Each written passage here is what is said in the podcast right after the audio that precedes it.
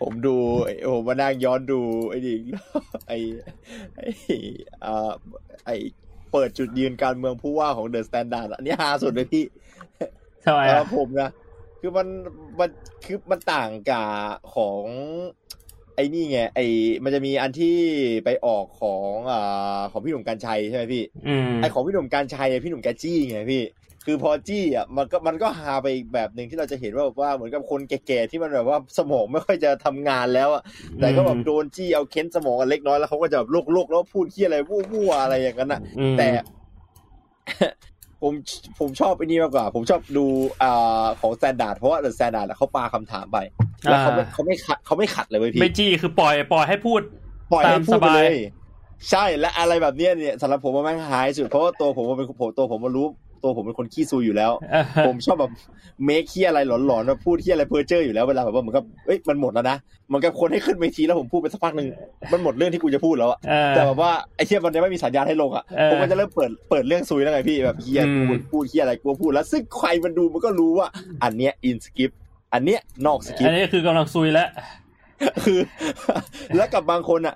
ซุยตั้งแต่แรกเลยอะมันก็เห็นได้ชัดเหมือนกันพี่เพราะมันขึ้นอยู่กับว่าคนคนนั้นเป็นคนที่สังคมรู้จักดีแค่ไหนอะอ่าว่าแบบหน้าฉากของเขาในตอนนี้กับไอตอนเนี้ยมันต่างแค่ไหน คือคนบางคนแบบว่าเหมือนฟลิปสวิตเลยเหมันฟลิปอืมสวิตแล้วผมก็เลยดูแล้วมันก็รู้สึกว่าเฮียมึงแบบมึงมึงไม่อายตัวเองมากวะแล้วผมก็จะอดขำไม่ได้เลยอะมันแบบตลกอะไอ้เฮียพูดเฮียแต่ว่าย้อนแย้งเฮียเฮียเลยแล้วแบบเขาเพิ่งพูดเรื่องเนี้ยเมื่อไม่กี่วันก่อนเนี้ยแต่พอมาไปมาออกรายการเนี้ยคืออีกอีกอันหนึ่งอะเพราะเหมือนคำถามเป็นคำถามถามซ้ำไงมีเวเอลาอให้ประดิษคำถามฐ์เยอะเดียวกว่ากัพี่น อ่าคือคำถามที่ตอบครั้งแรกกับคำถามที่เริ่มประดิษฐ์มาเรื่อยๆอะคำตอบไม่ไม่เหมือนกันเลยสักครั้งเดียวที่ผเหมมือนไปแบนั่บงดูครั้งแรกแบบรู้ตัวว่าฟักอัพแล้วต้องเปลี่ยนคำตอบอะไรเงี้ยเหรอใช่ใช่แต่ว่ามันก็ไม่ทันแล้ว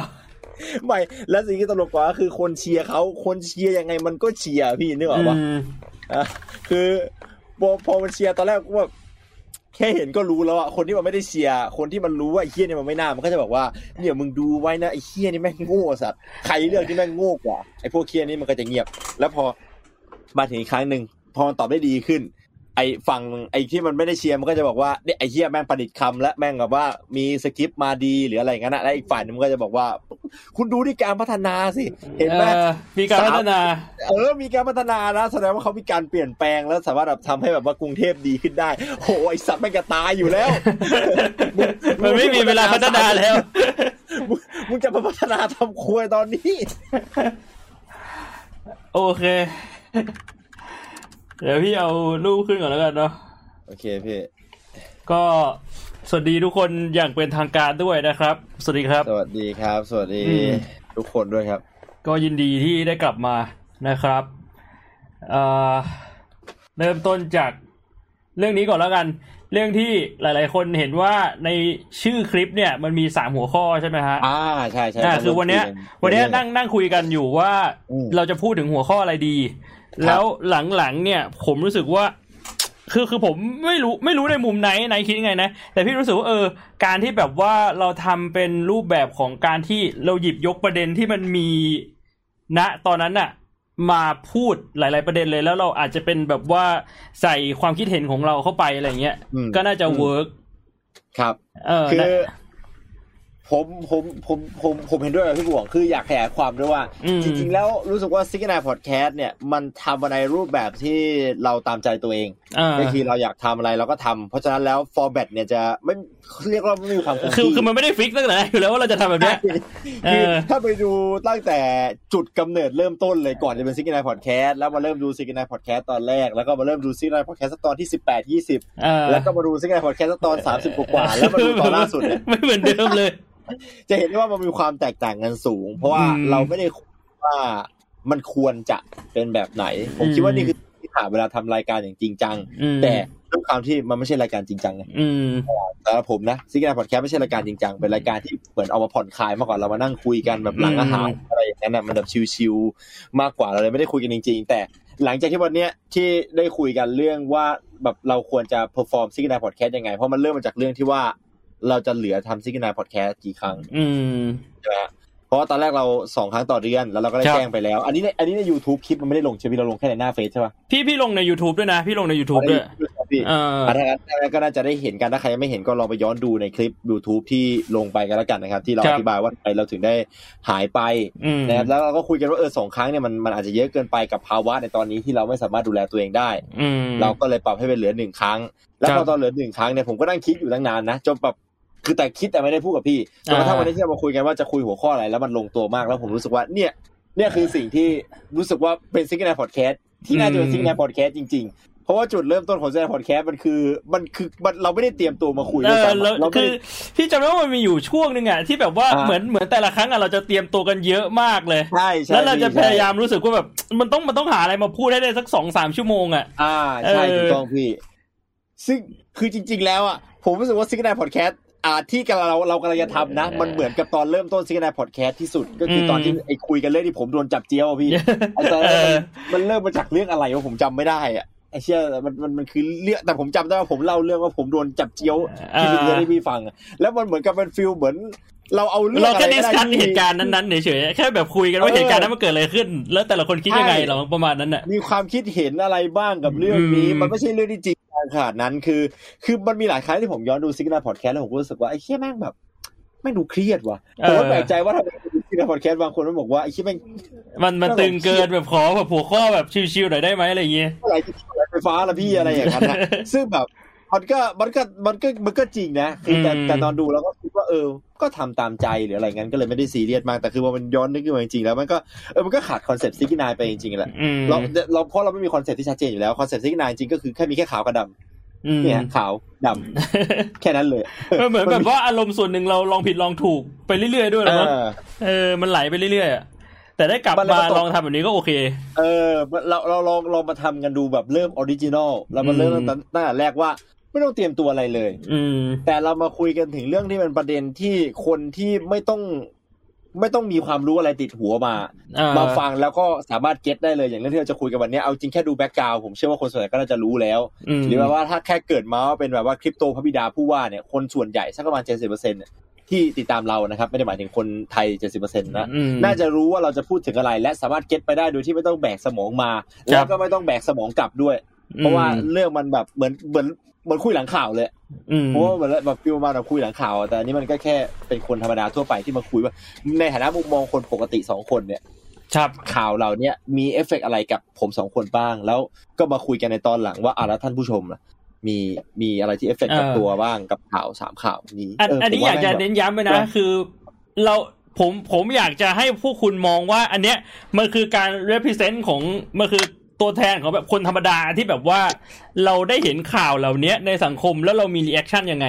คือไม่ได้อืมอยากจะให้มองว่าเราต้องการจะมาโชว์ภูมิ หรือว่าเราเป็น expert เราเป็นคนที่มีความรู้มากๆ แล้วเราจะมาแบบว่า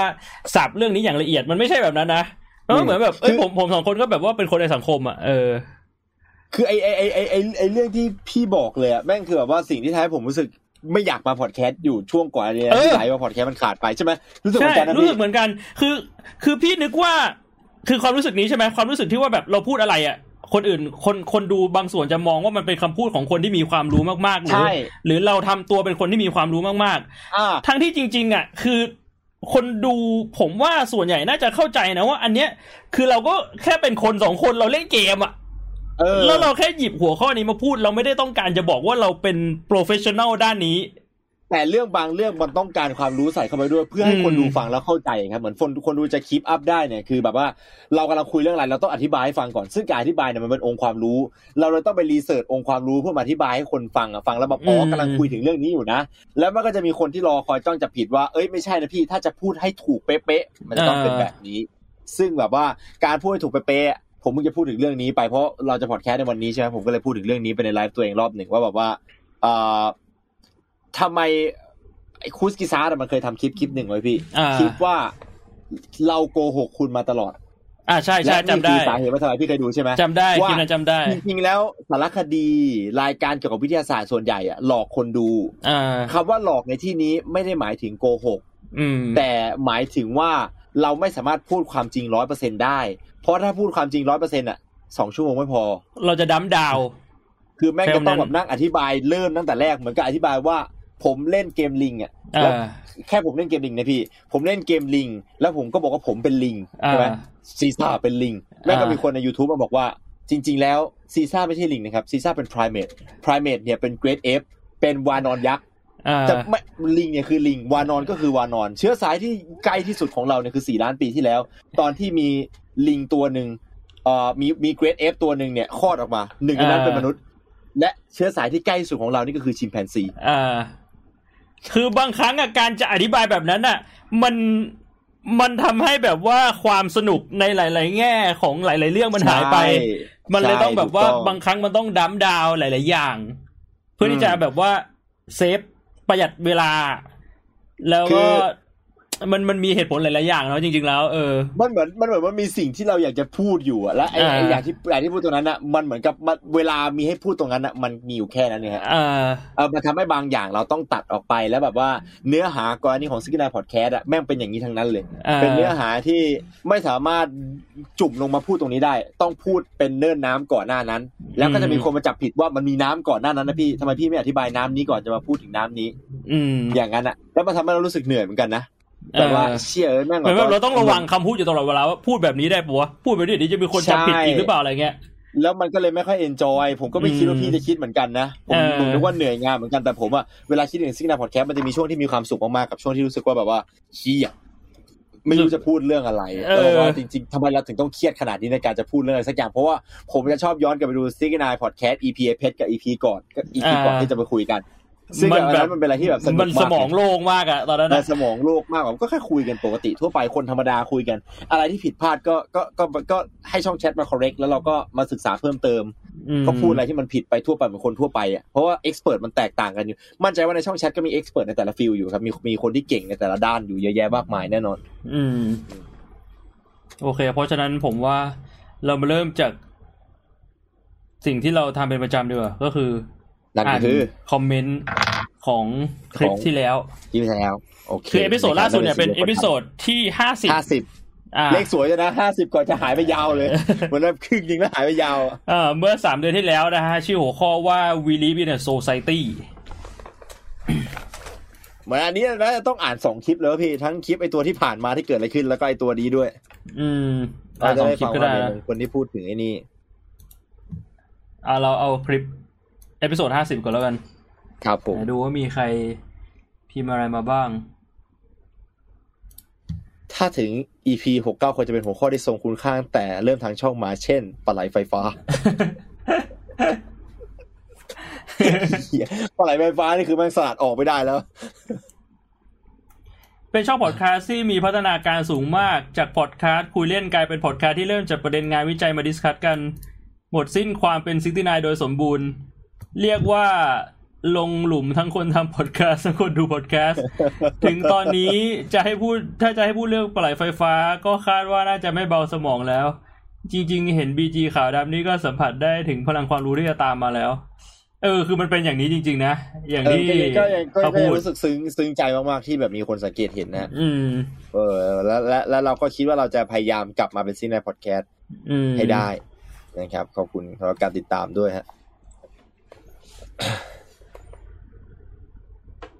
ตอนที่พี่บวงเล่าเรื่องการทดลองคืออินมากส่วนตัวคิดไปแล้วว่ากรณีหนูซุมต้องหนูซึมต้องเกิดขึ้นแน่อาจจะเพราะเกิดจากสภาพแวดล้อมหรืออะไรก็ตาม มันทำให้หมดหวังกับคนไปแล้ว แต่พอฟังไปเรื่อยๆนี่ก็ปิ๊งเลยรู้สึกเหมือนตัวเองโตขึ้นทุกอีพีขอบคุณที่ทำรายการนะคะห้าสิบอีพีแล้วหกเก้าอยู่แค่เอื้อมถ้าหัวข้อคิดไม่ออกปลาไหลไฟฟ้าอยู่ตรงนี้เสมอ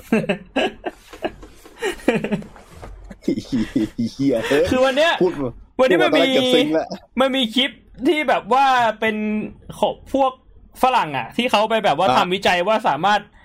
เก็บไฟฟ้าจากปลาไหลไฟฟ้าได้หรือเปล่าอะแล้วก็มีอะคนแท็กหกสิบเก้าพอดแคสต์อ่า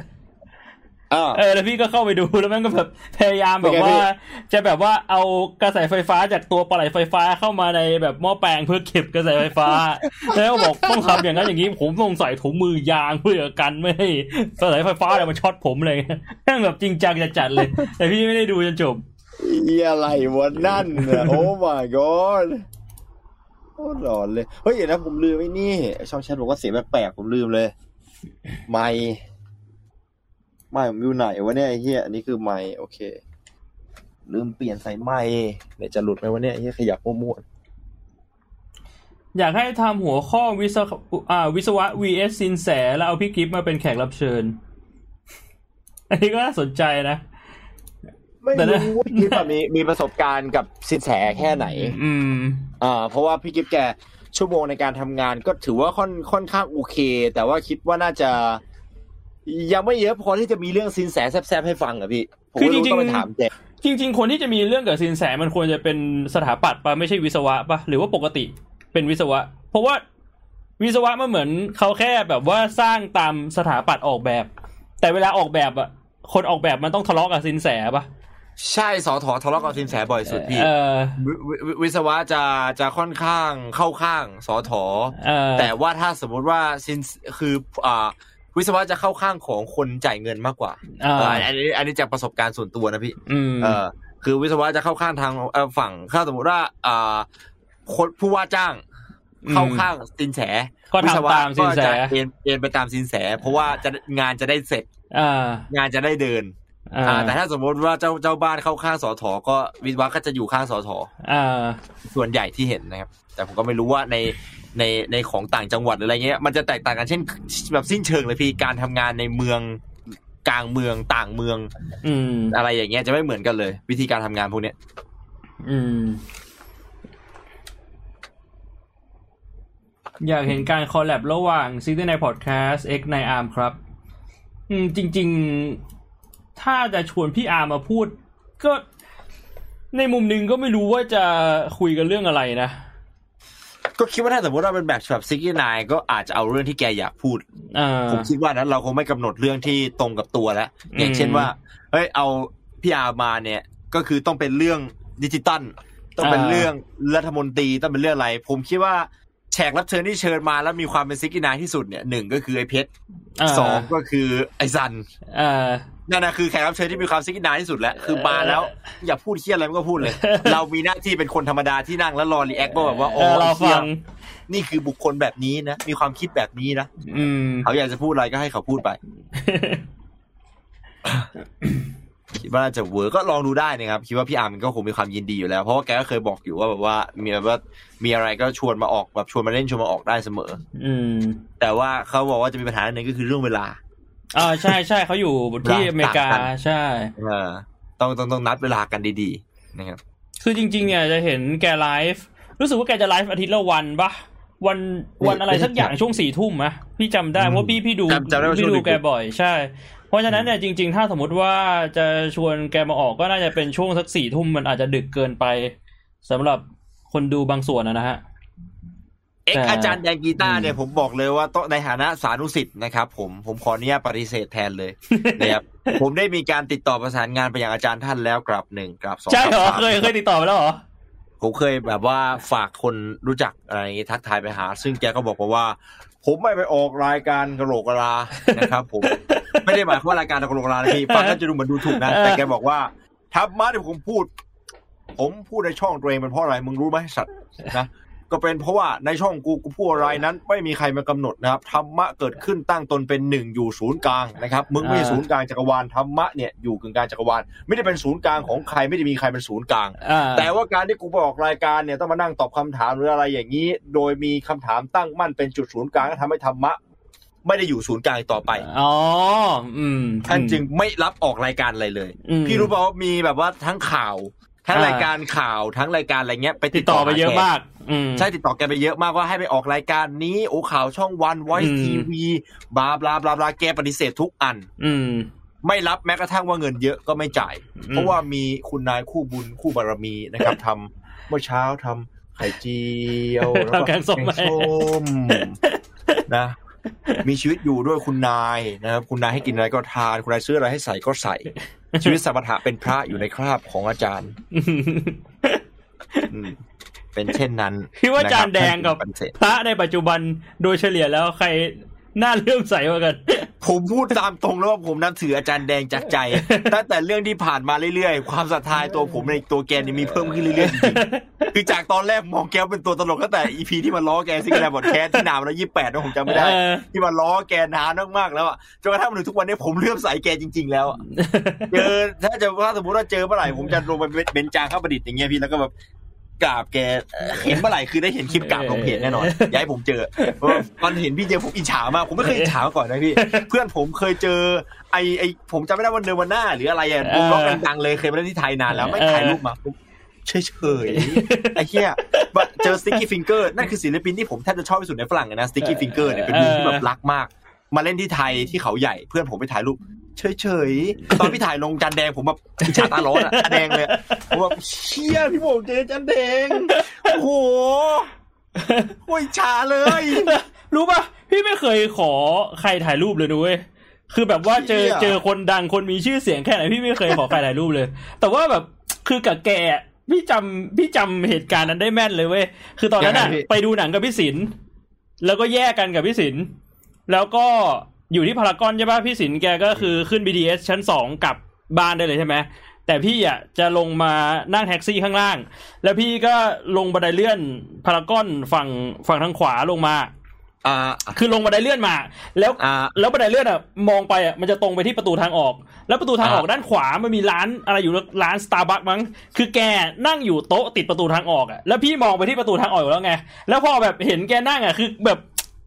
คือด้วยด้วยรูปร่างหน้าตาทรงผมการแต่งตัวแกมันเด่นอยู่แล้วนี่ออกใช่ปะพี่ก็เลยแบบเห็นตั้งแต่ตรงบันไดเลื่อนลงมา แล้วพอพี่เห็นนะพี่ก็มองแกเว้ยแล้วเหมือนแกสบตามาแล้วก็จ้องกันอยู่อย่างนั้นน่ะ คือแบบว่าแกก็ไม่หลบ พี่ก็แบบเชี่ยจะแทง พี่ก็ไม่หลบตา แล้วพี่ก็เลยแบบเดินเข้าไปแล้วก็แบบ เอ้ย ขอถ่ายรูปหน่อยได้ปะครับ เออแล้วเขาก็แบบเออโอเค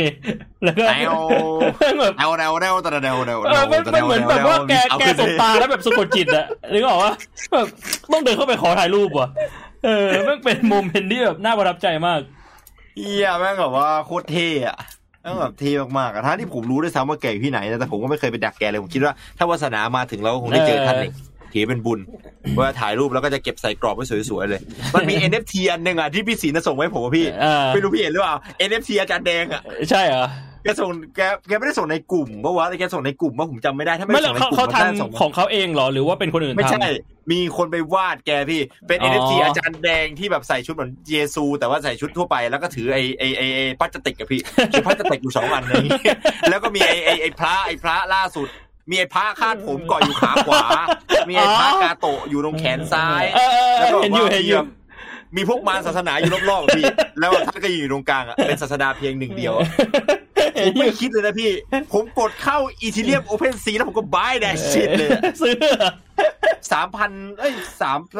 มันเท่าไหร่วะหนึ่งหนึ่งอีพี่มันมันหนึ่งมันเอ้ยมันศูนย์จุดเท่าไหร่อีไม่รู้อะผมจำราคาไม่ได้ซ้ำอะแต่ผมมีเงินอยู่ในโอเพนซีอยู่แล้วไงเพราะผมเล่นกาล่าผมเล่นไอ้นั่นอะผมมีเงินอยู่ข้างในแล้ว ผมซื้อเลยซื้อแม่งผมจะได้มีสิทธิ์อย่างถูกต้องในการปริ้นมาเพื่อแปะบ้านผมรอบ้านเสร็จเดี๋ยวผมจะแปะผมจะปริ้นออกมาเป็นสีสวยๆแล้วแปะอยู่กลางบ้านเลยเท่มากๆเท่มากโอเค ต่อไปมาอ่านคอมเมนต์ในคลิปล่าสุดดีกว่าๆครับผม คือคลิปล่าสุดเป็นคลิปที่อธิบายถึงสถานการณ์ก่อนหน้านี้นะฮะว่าทำไมอยู่ๆหายไปหลายเดือนเลยเนาะแล้วก็ตะกี้ที่คุยกันอ่าพี่ว่ามันก็เป็นเหมือนแบบการอธิบายเพิ่มเติมนะว่า เออ ไม่คิดว่าจะคิดตรงกันเลยนะว่าแบบใช่หลังๆมันเริ่มอึดอัดที่จะทำจริงเหนื่อย รู้สึกว่าเลยรู้สึกว่าเหนื่อยเลยแหละแบบว่ามันเหมือนกับมันต้องคิดว่าจะพูดว่าอะไรแล้วบางที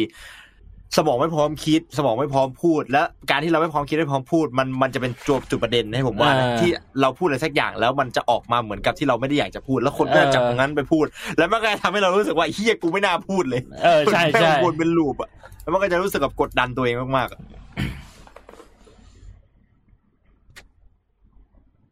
อ่าอืม ส่วนใหญ่ที่อ่านอ่านดูก็คือคอมเมนต์เขาก็จะคอมเมนต์ประมาณว่า เอ้ยเขาอยากที่จะติดตามต่อนะ ถ้าสมมุติว่ามีเราทำต่อ episode หน้าก็ทำต่อโอ้เราก็ติดตามกันต่อสนใจนะมากขอบคุณมากฮะเลยนะครับอืมโอ้ซึ้งใจรู้สึกหัวใจนุ่มฟูเลยเวลานั่นแล้วรู้สึกว่ามันเบาหวิวอืมขอบคุณแบบคนที่ติดตามอยู่ตลอดมากๆเลยนะครับ ผมดีใจมากๆที่ยังติดตามกันอยู่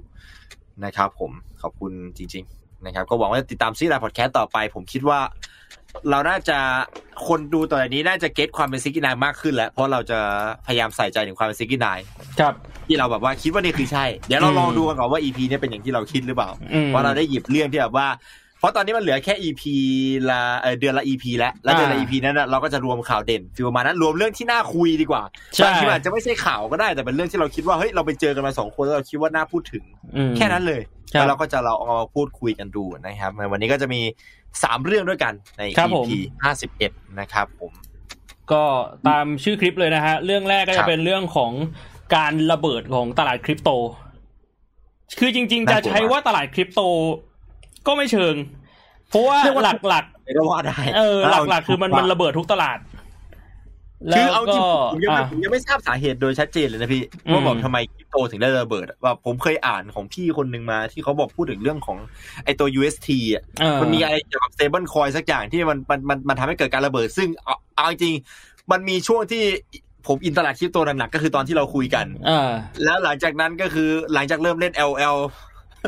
ทุกอย่างก็แบบว่า go to shit การระเบิดของชีวิตเลยดีกว่าพี่ เริ่มเล่น L อะซึ่งมันเป็นประมาณช่วงสามเดือนก่อนจริงๆแหละเออช่วงประมาณแบบประมาณเดือนแรกเดือนสองของปีเนี้ยเริ่มเล่น L จริงจังๆแล้วคือแล้วติดช่วงระเบิจัดดอะไอ้เคียหันมาอีกทีผมไม่อยากจะพูดคือแม่งแบบว่าโดนไปประมาณหกสิบเปอร์เซ็นต์เออนะครับ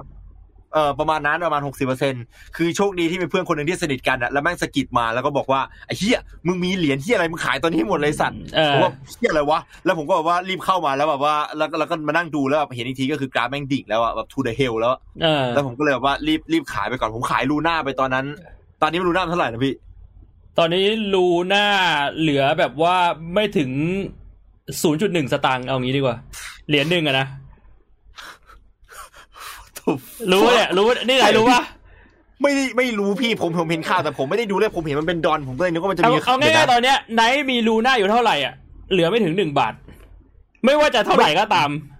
ไม่มีพี่คือคือเออผมว่าขายลูน่าไปก่อนที่มันจะตกอะประมาณสี่สิบชั่วโมงเออก็คือผมขายไปตอนเอ่อมันเจ็ดสิบกว่ากว่าเจ็ดสิบกับเออแปดสิบอะพี่ แล้วพอเจ็ดสิบกับแปดสิบคือหลังจากนั้นมันก็ดิ่งแล้วมันก็ดิ่งอืมดิ่งดิ่งดิ่งดิ่งดิ่งใช่ดิ่งดิ่งใช่ลงมาแล้วผมก็ไม่รู้ว่ามันเท่าไหร่แล้ว อืม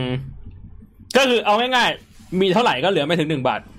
มีหนึ่งร้อยเหรียญก็เหลือไม่ถึงหนึ่งบาท มีหนึ่งพันเหรียญก็เหลือไม่ถึงหนึ่งบาท มีหนึ่งแสนเหรียญก็เหลือไม่ถึงหนึ่งบาท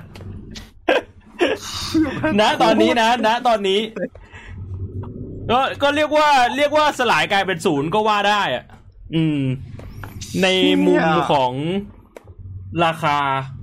ไม่แต่ผมบอกว่าผมถอยอันเนี้ยแล้วผมก็ไม่แตกอันอื่นต่อนะพี่เออเพราะว่าผมถอยลูน่ามาผมไปซื้อแมติก แมติกตอนนี้ศูนย์จุดเจ็ดผมซื้อไปตอนสองก็เออแต่มันก็ยังไม่หนักมากก็คือโดนไปครึ่งหนึ่งอืม คือแบบว่าเอาถอนจากลูน่ามาตีไปว่าสมมติว่าแสนหนึ่งก็เหลือตอนนี้ประมาณ เอ่อสองหมื่น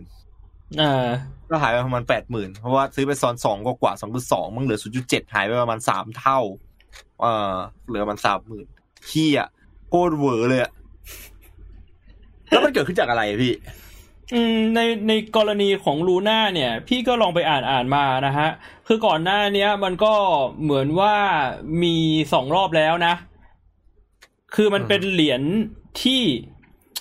stable coin ที่มัน back โดยอัลกอริทึม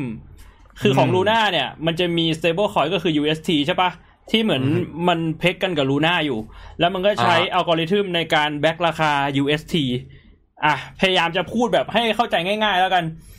มันการทำงานมาประมาณนี้ ก่อนหน้านี้มันมีตัวอย่างมาแล้วสองอันก็คือ Iron กับไททันแล้วก็อืม Double กับ Dolly โอ้ Double อ่าผมทันผมทันคือ Double กับ Dolly แล้วก็ Iron กับไททันอะ มันทำงานคล้ายๆ ใช้คำว่าคล้ายๆลูน่ากับ UST แล้วการทำงานของสองอันนั้นเนี่ย ข้อดีของมันก็คือ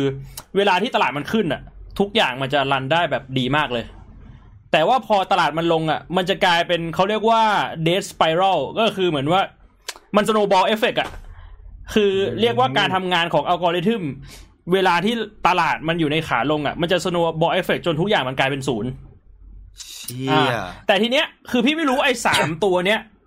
มันเขียนอัลกอริทึมไว้คล้ายกันมากแค่ไหน เพราะสุดท้ายแล้วอะมันมันแค่คล้าย แต่ว่ามันไม่ได้เหมือนกันหมด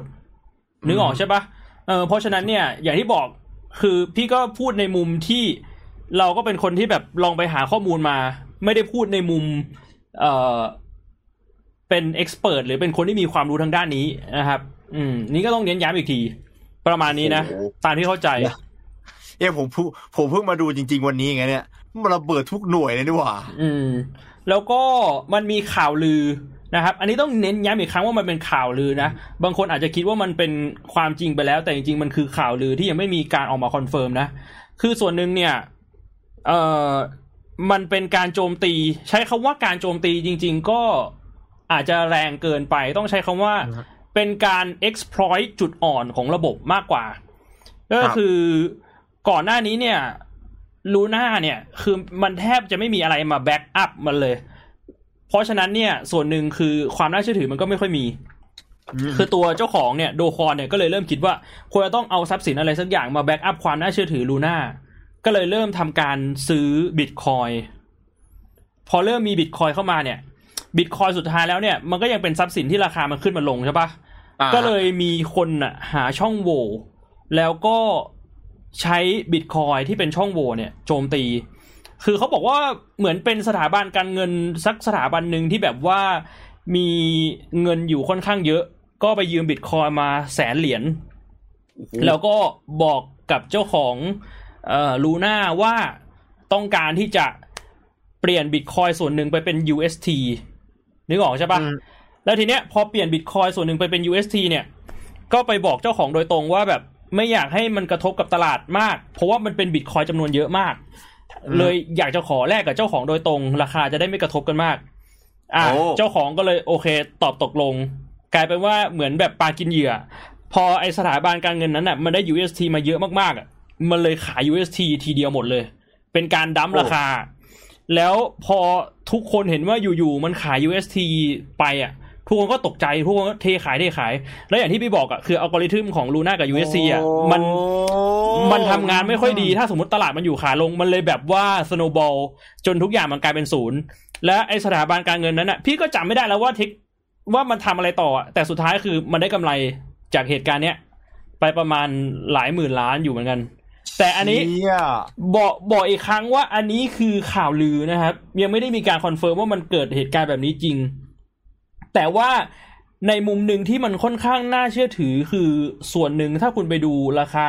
ลูน่าใน b บ n a n c e คุณไปดูกราฟลูน่าใน b บ n a n c e คุณจะเห็นว่าอยู่ๆมันมีการขายลูน่าเยอะชนิดที่ว่า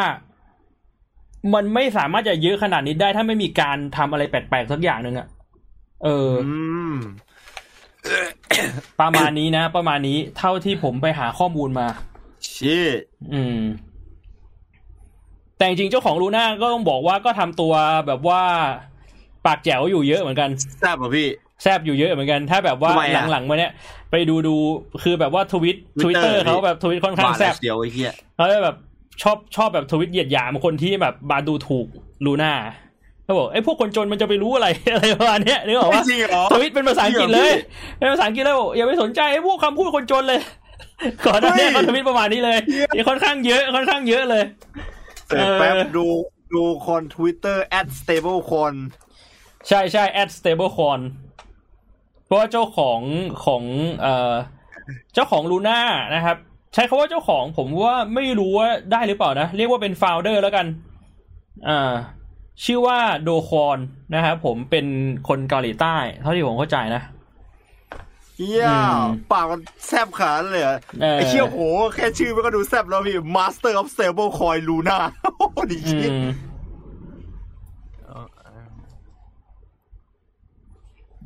ส่วนใหญ่ก็ส่วนใหญ่ก็เป็นอัปเดตน่าจะเป็นตอบคอมเมนต์แน่เลยเฮียที่แม่งแต่แซว่าบเนี่ยก็ยังมีคนส่วนหนึ่งที่ยังเชื่อมั่นในตัวโดคอนกับลูน่านะอืมเท่าที่ดูเนี่ย เพราะว่า อ่าที่ผมที่พี่เห็นนะทวิตเตอร์ล่าสุด ที่เป็นอ่าเทรนด์หรือว่าติด top อะไรสักอย่างเนี่ยเขาก็ทวิตถึง Do Kwon กับลูน่าเขาก็บอกว่าตัวเขาเนี่ยส่วนหนึ่งยังมีความเชื่อว่าลูน่าจะกลับมาได้ หรืออย่างน้อยๆเนี่ย คือ Terra จะยังกลับมาได้ เพราะว่าจริง ๆ แล้วเนี่ย ถ้าเราไปดูประวัติ Do Kwon เขาก็ไม่ใช่เล่นๆอืมคือคือหมายถึงว่าฝีมือเขานี้เหรอ อันเหรนี้อพูพี่พูดในมุมประวัติ เรียกว่าแบบ คือระดับการศึกษาสูงแล้วก็เป็นคนมีความสามารถจริง ก่อนหน้านี้เคยทำอะไรประสบความสำเร็จมาหลายอย่าง แต่ก็มันก็อาจจะไม่ได้เป็นตัวบ่งบอกไง ว่าในอนาคตเขาจะเรียกว่าแก้สถานการณ์นี้ได้หรือเปล่า เพียงแต่เขาพูดถึงอดีต ว่าเออคนเนี้ย ไม่ได้แบบว่าขี้หมูขี้หมามามั่วๆนะ แล้วก็ในมุมหนึ่งคือสีท้ายยังรู้พลาดนักปรายังรู้พัง อันนี้คือส่วนของคนที่แบบว่ามองในมุมที่แบบในเหตุการณ์ครั้งเนี้ยมันจะมีความเป็นไปได้ต่อไปในอนาคตยังไง อะไรประมาณเนี้ยนะ อืม ส่วนอีกหลายๆคนก็เรียกว่าสาบแช่ง โอ้โหสาบแช่งกันเก้าสิเยบอะเปอร์เซ็นต์เลแน่ยนดีอกนว่าเก้าเก้าสิบเปอร์เซ็นต์ดีกว่าผมนั่งดูคอมเมนต์ว่ามีแต่สาบแช่งทั้งนั้นเลยพีเออ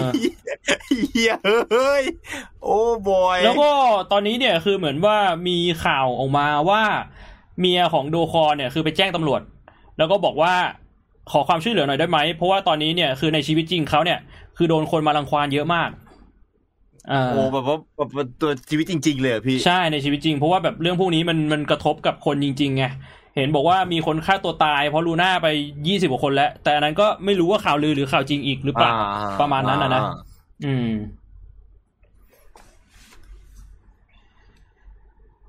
ส่วนถ้าคุณมาดูราคาวันนี้ วันนี้ผมกดนั่งดูราคา เหรียญอื่น ๆ ทุกเหรียญเด้งขึ้นมาหมด อย่างน้อยสิบห้าเปอร์เซ็นก็เรียกว่ามันเป็นการแบบ rebound ขึ้นมานิดนึงหรอมั้ง แต่ผมก็ไม่ได้จะแนะนำให้ทุกคนซื้อนะ อันนี้แค่บอกว่าวันนี้เห็นอะไร ไม่ได้จะบอกว่าแบบเฮ้ยรีบกลับไปซื้อนะครับ เพราะว่าไม่มีใครรู้ว่ามันอันนี้มันเด้งขึ้นมานิดนึงแล้วเดี๋ยวมันลงต่อไหม หรือว่ายังไงนะฮะ แค่แค่อธิบายว่าตอนนี้เป็นยังไงสำหรับใครที่ไม่ได้ดู สุดๆไปเลยเฮียอืมผมเพิ่งมานั่งดูแม่งสุดไปเลยอืมแบบว่าประมาณนี้ ว้าว แต่ว่าก็อย่างที่ไนท์บอกอะนะ คือมันไม่ใช่แค่ตลาดคริปโตอย่างเดียว ใช่ เพคือราะตอนเนี้ยหลังจากที่ไอ้ไอ้ไอ้นี่มาผมก็เพิ่งไปดูตลาดหุ้น เพราะว่าหุ้นเนี่ยผมกะซื้อแล้วผมทิ้งยาวไงอืมคือคริปโตมันขี้เกียจเล่นแล้วผมแค่อยากเล่นทาวสไตล์เฉยอะเออคือแบบว่าหลังจากที่ไปเจอแบบว่าเกมเกมพวกแบบเกมดีๆ ผมก็ enjoy ว่าแบบว่าเออ เชี่ยแม่งเชี่ยมันไอ้พวกแบบบิตคอยนี่คงจะไม่ใช่ทางจริงๆแล้วคือมันมันก็คงพอมีบางอันที่เราศึกษาแล้วเข้าถึงได้ส่วนบางอันที่ศึกษาแล้วเข้าไม่ถึงก็คือผมก็ขี้เกียจจะเข้าถึงแล้วอืมผมก็เอาเวลาไป invest กับหุ้นดีกว่าเพราะว่าทำบ้านแล้วไงพี่มีเวลาอ่านหนังสือแล้วอืมกลับมานั่งอ่านหนังสือหุ้นแล้วผมก็นั่งแบบดูหุ้นแล้วพอดูหุ้นก็โอ้ยโหเชี่ยมันมีตัวที่น่าสนใจเยอะมากเลยนะตอนนี้ราคาลงมาเท่าไหร่วันนี้ผมดูเสร็จโอ้เชี่ยอืมลงพอร์ตผมเนี่ยลงทั้งพอร์ตเลยพี่ หายไปสักประมาณครึ่งหนึ่งอะเออเออ อันนี้คือพอร์ตหุ้นต่างประเทศใช่ไหมของหุ้นต่างประเทศพี่ ซึ่งแบบว่าเป็น life saving เลยอะผมอืมแบบว่าทุกมีอะไรผมแบบผมผมค่อนข้างจะลงไปทางที่พอร์ตพอร์ตต่างประเทศค่อนข้างเยอะอืมเพราะเรามีความค่อนข้างมั่นใจในหุ้นต่างประเทศมากกว่าหุ้นไทยอยู่แล้ว แล้วแบบว่าก็ก็ก็หนักอยู่พี่ก็หนักอยู่ก็เรียที่กไม่ได้โดนว่ามันที่ไม่โดนแค่ตัวเดียวเหมือนจะมีแค่ Apple ขนาดเทสลายังโดนเลย ใช่ใช่แต่ Apple Apple นี่แบบยังเหนีแข็ยวงอยู่แข็งมาก เออะอ Apple ยังเหนียวอยู่ คือแบบตีไม่แตก ก็เรียกว่าประมาณนั้นนะครับสำหรับเรื่องราวของการที่ตลาดหลาย ๆ ตลาดเนี่ยมันลง ใช่นะครับอืมแล้วก็อาจจะมีใครหลายคนดูช่วงเวลาช่วงนี้อยู่บางคนอืมรอนะครับ อย่างเช่นอืมอย่างน้อยก็พี่โลแล้วคนหนึ่งอ่านะครับ ที่เขารอช่วงเวลาแบบนี้อยู่นะครับ ก็เอ่อ greed and fear ใช่ไหมอ่าพี่ใช่ greed and fear index ช่วงเวลาที่เขาเคยบอกไว้ว่า เขาคนนั้นเคยบอกไว้ว่า ในช่วงเวลาที่คนอื่นโลภเนี่ยให้เรากลัว แต่ในช่วงเวลาที่คนอื่นกลัวเนี่ยให้เราโลภอืม แต่ทั้งในสองช่วงเวลาเนี่ยคุณก็ไม่มีเงินทั้งสองช่วงเพราะงั้นช่างแม่งไม่ว่าจะเป็นตอน greed หรือตอน fear กูก็ไม่มีเงินทั้งคู่เลยตอนนี้กูก็ไม่รู้ว่ากูจะ greed ทำไมคือว่า greed แต่แล้วผมว่ามันนับตังค์ในเป๋าแล้วโอ้ยเชี่ยเล่นเกมต่อดีกว่าเล่นเกมต่อดีกว่าเล่นแอลต่อก็แล้วกันช่วยไม่ได้อืแล้วก็คือคือเรื่องที่น่าสนใจเนี่ย มันก็เหมือนว่า ทุกๆ ครั้งที่เหตุการณ์มันเป็นแบบเนี้ยนะ ทุกคนก็จะบอกว่าคริปโตระเบิดแล้วคริปโตแตกแล้วบิตคอยไปไม่รอดแล้วและถ้ามันกลับมาใหม่ก็จะเป็นแบบนึง แต่ถ้ามันไม่กลับมาก็อาจจะเป็นเรื่องจริง คือคือคือมันเหมือนว่า ตอนที่ตลาดมันอยู่ในขาขึ้นน่ะ คนอวยมันก็จะออกมาอวยไงแบบเอ้ยดูนี่ด้านโชว์กราฟกำไร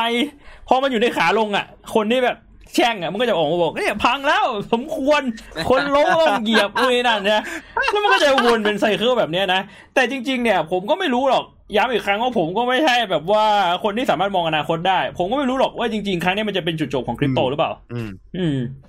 สุดท้ายแล้วเราก็ได้แต่วิเคราะห์แหละ ว่าจริงครับมันจะเป็นจุดจบของคริปโตจริงไหมแต่ว่าพี่ก็ยังมองว่ามันไม่น่าจะใช่ครั้งเนี้ยต่อให้มันจะมีแต่มันก็ไม่น่าจะใช่ครั้งเนี้ย ผมไม่รู้เลยสำหรับผมนะส่วนตัวเลยอะจากจากจากครั้งนี้ก็คือผมไม่ได้คิดจะช้อนเอาอืมเพราะว่าผมไม่มีความรู้ไงพี่อืมถ้าทำสักอย่างเราก็ต้องมีความรู้ไงผมไม่ได้ใช้แค่อารมณ์อย่างเดียว แล้วผมก็จะเล่นกาล่าต่อไป นั่นคือสิ่งที่ผมทำเออคือพี่ถ้าเหลือ เอออะอะไรพี่ เอาจริงๆพี่ก็ไม่ได้คิดว่าจะช็อตนะ แต่ว่าส่วนหนึ่งที่พี่ว่าคริปโตมันไม่น่าจะหายไปเร็วๆนี้แน่ๆ เพราะว่าอ่าอย่าลืมว่าตอนเนี้ย จีนกับสหรัฐเนี่ยพยายามสร้างเหรียญคริปโตของตัวเองอืม คือจีนก็มีดิจิตอลหยวนสหรัฐก็พยายามเอ่อพยายามจะสร้างดิจิตอลดอลลาร์ขึ้นมาอืมคือคือที่คุณเห็นในมุมหนึ่งเนี่ยที่คุณเห็นแบบว่าจีนกับสหรัฐพยายามที่จะออกกฎเพื่อที่จะมาควบคุมคริปโตหลาย ๆ อย่างเนี่ยเขาไม่ได้ต้องการที่จะกำจัดมันออกไปนะ ในฐานะของรัฐบาลเนี่ย แต่พี่ว่าเขาต้องเอ่อไม่ใช้คำว่าไม่ได้อยากกำจัดก็ไม่เชิง พี่ว่าเขาอยากจะกำจัดแหละเพียงแต่ว่าเขาไม่สามารถกำจัดมันออกไปได้ โดยสิ้นเชิง ถ้าเขาไม่ได้สร้างอะไรขึ้นมาทดแทนหรือดีกว่า มันก็เหมือนว่า พี่มพี่คิดว่าในมุมมองของรัฐบาลอะเขามองว่าเหรียญคริปโตอะมันคือคู่แข่งอืมแล้วเขาก็ทำไงให้ชนะคู่แข่งเขาก็ต้องสร้างอะไรที่มันดีกว่าคู่แข่ง ถูกป่ะอืมแล้วในขณะเดียวกันคือเขาใช้กฎหมายควบคุมคู่แข่งได้อะมันก็เหมือนว่าเขาก็ต้องเล่นทุกทุกทาง เพราะฉะนั้นในอืมมุมหนึ่งอะพี่มองว่าต่อให้บิตคอยมันจะหายไปอะ เดี๋ยวสุดท้ายอะคริปโตมันก็ต้องเกิดขึ้นมาใหม่ แต่ว่าเป็นคริปโตที่มาจากรัฐบาล อ่า อ่า น่าจะเป็นมุมนั้น เพราะฉะนั้นก็ในมุมมองพี่ในมุมมองพี่แค่ความเห็นส่วนตัวก็คืออ่ามันน่าอันจะนี้ความเห็นยังส่วนไพังตัวย้ำอีกครั้งใช่อ่าน่าจะยังไม่พังอืมผมความเห็นส่วนตัวผมก็คือ ผมเล่นเกมอย่างเดียวแล้วพี่อืมผมจะเก็บเหรียญที่มีทั้งหมดแล้วผมก็จะรอละถ้ามันขึ้นสักวันมันคงขึ้น ตอนนี้ผมเหลือ มีกาล่ามีแซนอืมนาติกสามอัน ไม่มีละมีอีมีอีเทเรียมอันหนึ่งเพราะเอาไปว่าเล่นเกมใช่ไหมเอ่ออีเทเรียมเหลือจากซื้อจานแดงพี่อ๋ออีเทเรียมเหลือหนึ่งหนึ่งจุดสองจากซื้อจานแดง ส่วนที่เหลือคือมาจากเล่นเกมทั้งนั้นเลยทั้งแซนแล้วก็กาล่าอืมไอ้มาติกนี่ไม่เกี่ยวมาติกคืออันที่ถอนมาซื้อ ก็ประมาณนี้นะสำหรับเรื่องของตลาดคริปโตประมาณนี้ ก็นักลงทุนทั้งหลายก็ได้โปรดนะครับ จดจำวันเวลาที่เคยซิ่งเอาไว้อืมและรู้ว่าช่วงนั้นอาจจะเป็นอดีต หรือว่านี่อาจจะเป็นอนาคตใหม่ขึ้นอยู่กับมุมมองของแต่ละคนและความรู้ที่ทุกคนมีนะครับ คือชีวิตอะลูกผู้ชายอืมมันเติบโตจากความเจ็บปวด คุณไม่เคยเจ็บปวด คุณจะเรียกตัวเองว่าลูกผู้ชายได้ยังไง ที่ขาไม่มีรอยท่อ สายลมไม่เคยปะทะหน้าจะมาทำเจ๋ง ต่อให้เกี้ยวคุณจะแข็งแค่ไหนแล้วคุณยังไม่เคยซิ่งอะ ไม่มีสิทธิ์จะเรียกตัวเองว่าลูกผู้ชายเข้าใจหรือเปล่าเอาเราได้โปรดซิ่งด้วยวิจารณญาณของตัวเองนะครับ ถ้าใครจะซิ่งแต่ถ้าใครคิดว่าไม่สนใจอยู่แล้วก็แล้วแต่ท่านนะครับมุมมองเป็นของแต่ละบุคคลให้ตัวเองเป็นทางเลือกนะครับ ผมอิสระอยู่ที่ความคิดและความรู้ครับขอให้ผมโชคดีนักลงทุนทุกคนรุ่นใหม่สุดท้ายไวไฟแรง สิ่งที่อยากจะฝากไว้อย่างหนึ่งอะผมครับอยากจะย้ำอีกครั้งนะ เงินใครยังไงพี่เงินมันจริงครับผมๆถ้าสมมุติว่าคุณไปลงทุนเลยแล้วหมดตัว คุณไม่มีสิทธิ์ไปด่าคนอื่นนะเว้ยผมว่าคุณไม่ควรจะเอาเยี่ยงอย่างพวกที่แบบว่าไปสาบแช่งโดคอนนะเออ คือในมุมหนึงอะ แน่นอนว่าคุณไปหมดตัวกับเหรียญเขาอะ แต่ว่าเขาได้บังคับให้คุณจ่ายเงินซื้อหรือเปล่าไม่ใช่อืมคุณเป็นคนกดเองทุกอย่าง เพราะฉะนั้นน่ะ ถ้าสมมุติว่าคุณจะโทษใครคุณควรจะโทษตัวเองที่คุณตัดสินใจพลาด หรือคุณหา ข้อมูลไม่เพียงพอหรือคุณโลภหรือคุณอะไรสักอย่าง สุดท้ายถูกต้องเงินใครเงินมันเว้ยเวลาคุณรวยคนอื่นใช้เงินคุณได้เหรอไม่ได้ อย่าลืม เออ อย่าลืม ผมเห็อนย่าได้ลืมผมคำพูดผมเห็นหลายคนแบบว่า ด่าคนนู้นคนนี้ไปทั่ว ถามว่าอ่าแล้วตอนคุณรวยคุณไปแบ่งเงินเขาจะให้เหรอไม่ได้แบ่งแล้วคุณมีสิทธิ์ไปอะด่าอะไรเขานั่นแหละเออตอนจนไปด่าเขาแต่ตอนรวยก็ไม่พูดนะอย่าลืมเด็ดขาดอืมดิโยดิดิโยแล้วก็อะไรดิเนะยอพี่นะครับ ดิยอแล้วก็ฝัดดิโยดิยอฝัดดิเดนเฟีย พูดแล้วก็ใส่แว่นให้ดูแบบมีความรู้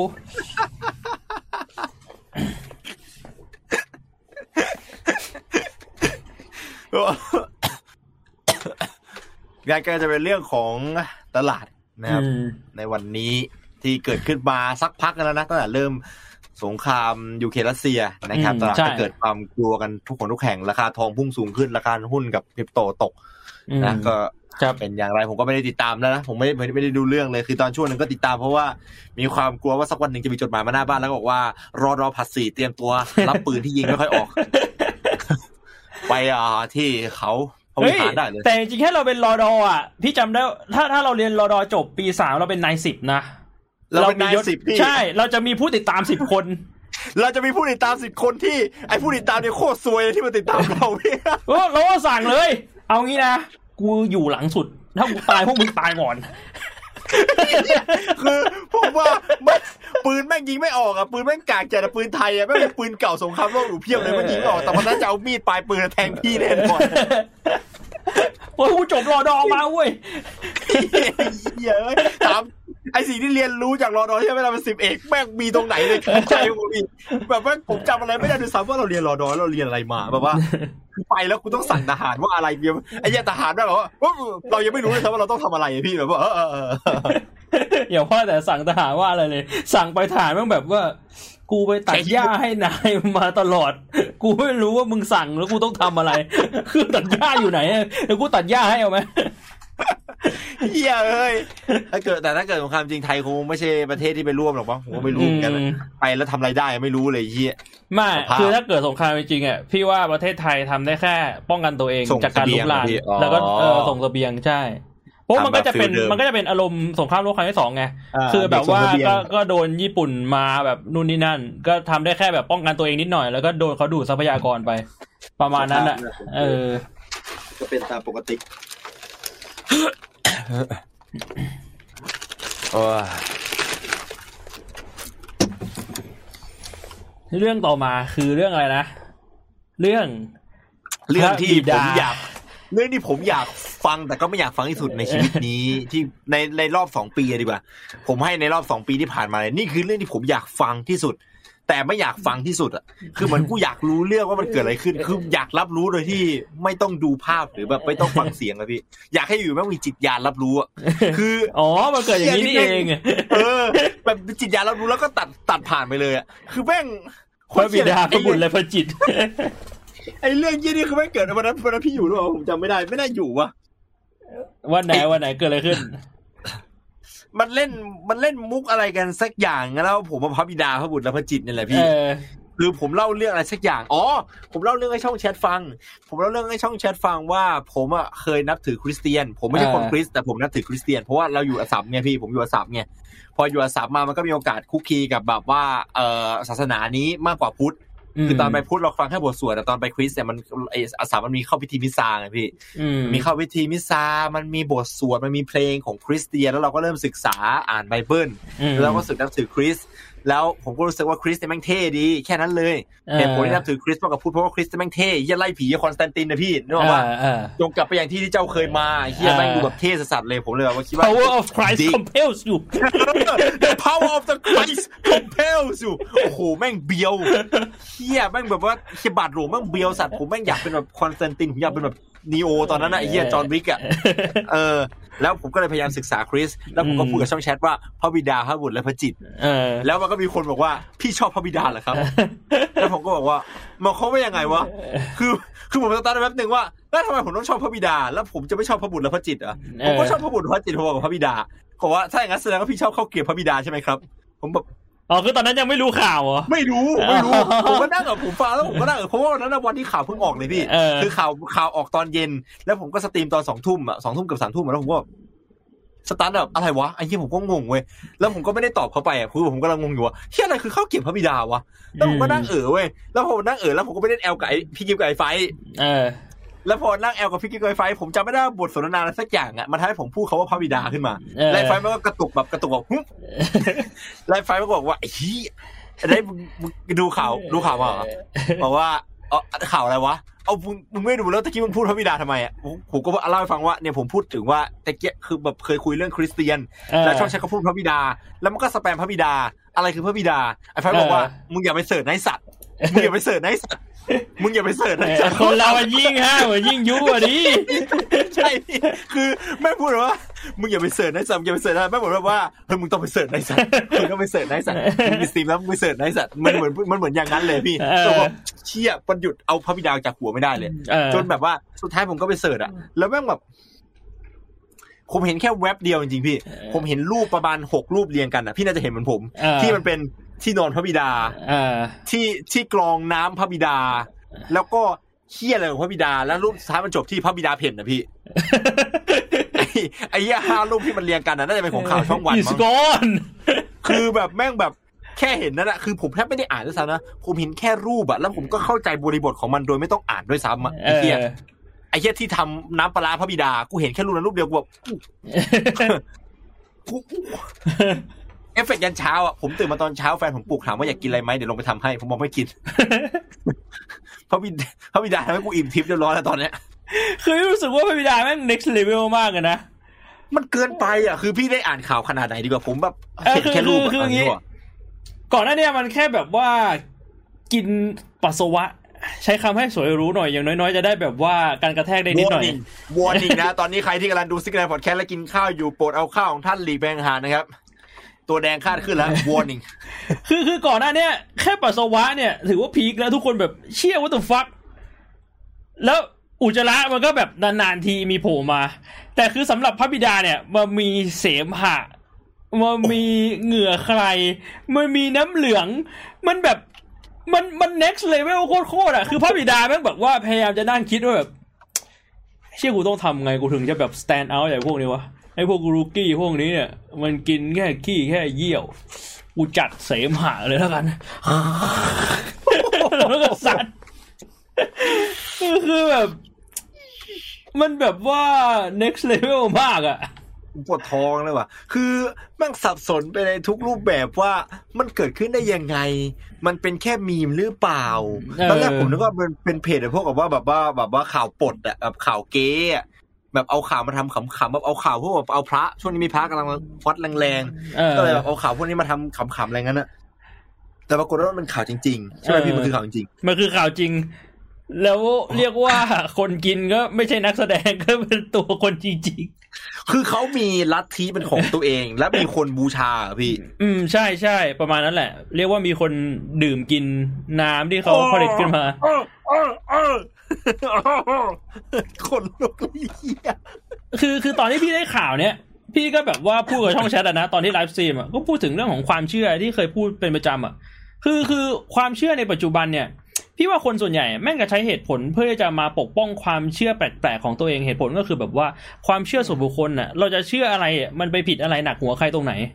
ในมุมหนึงอะพี่ว่ามันก็มันก็ถูกต้องมุมหนึงแหละ คือ คนเรามันอยากจะเชื่ออะไรมันก็เชื่อไปเถอะ แต่ทีเนี้ยอืม เวลาเห็นข่าวแบบเนี้ย พี่ก็อยากจะย้อนถามว่า ถ้าสมมติคนที่คุณรักอะแม่งไปเชื่อพระบิดา แล้วแม่งไปกินน้ำพระบิดา เป็นคุณคุณจะยังรู้สึกอยู่ป่าว่าความเชื่อของใครมันก็ของมันอะสมมติอะสมมติคุณคุณรักแม่คุณมากเลย แม่คุณต้องไปเชื่อพระบิดาแล้วก็แบบกินน้ำพระบิดา แล้วเอาน้ำพระบิดามาให้คุณกินอะคุณจะยังรู้สึกอยู่ไหมว่าความเชื่อของแม่คุณ คุณไม่ควรไปก้าวไก่เขาอะคือ คือในมุมของผมที่ผมพูดอยู่เสมอนะ ผมรู้สึกว่า การการที่เราจะใช้เหตุผล ไม่ใช้คำว่าเหตุผลเรื่องการที่เราจะใช้คำพูดแบบเนี้ย เพื่อจะมาปกป้องความเชื่อตัวเอง โดยที่ไม่ใช้หลักเหตุและผลน่ะ ผมมองว่าบางครั้งมันเป็นข้ออ้างนะไม่รู้ดิอันนี้คือความรู้สึกพี่อะนะส่วนหนึ่งเออ แต่ว่าเรื่องเนี้ย พี่ว่ามันน่าสนใจเพราะว่าพี่ก็ไปคุยกับพี่สินเรื่องเนี้ย แล้วพี่สิงห์ก็ก็พูดเทอรี่หนึ่งขึ้นมาที่บอกในในมุมของจิตวิทอ่าในมุมของจิตวิทยา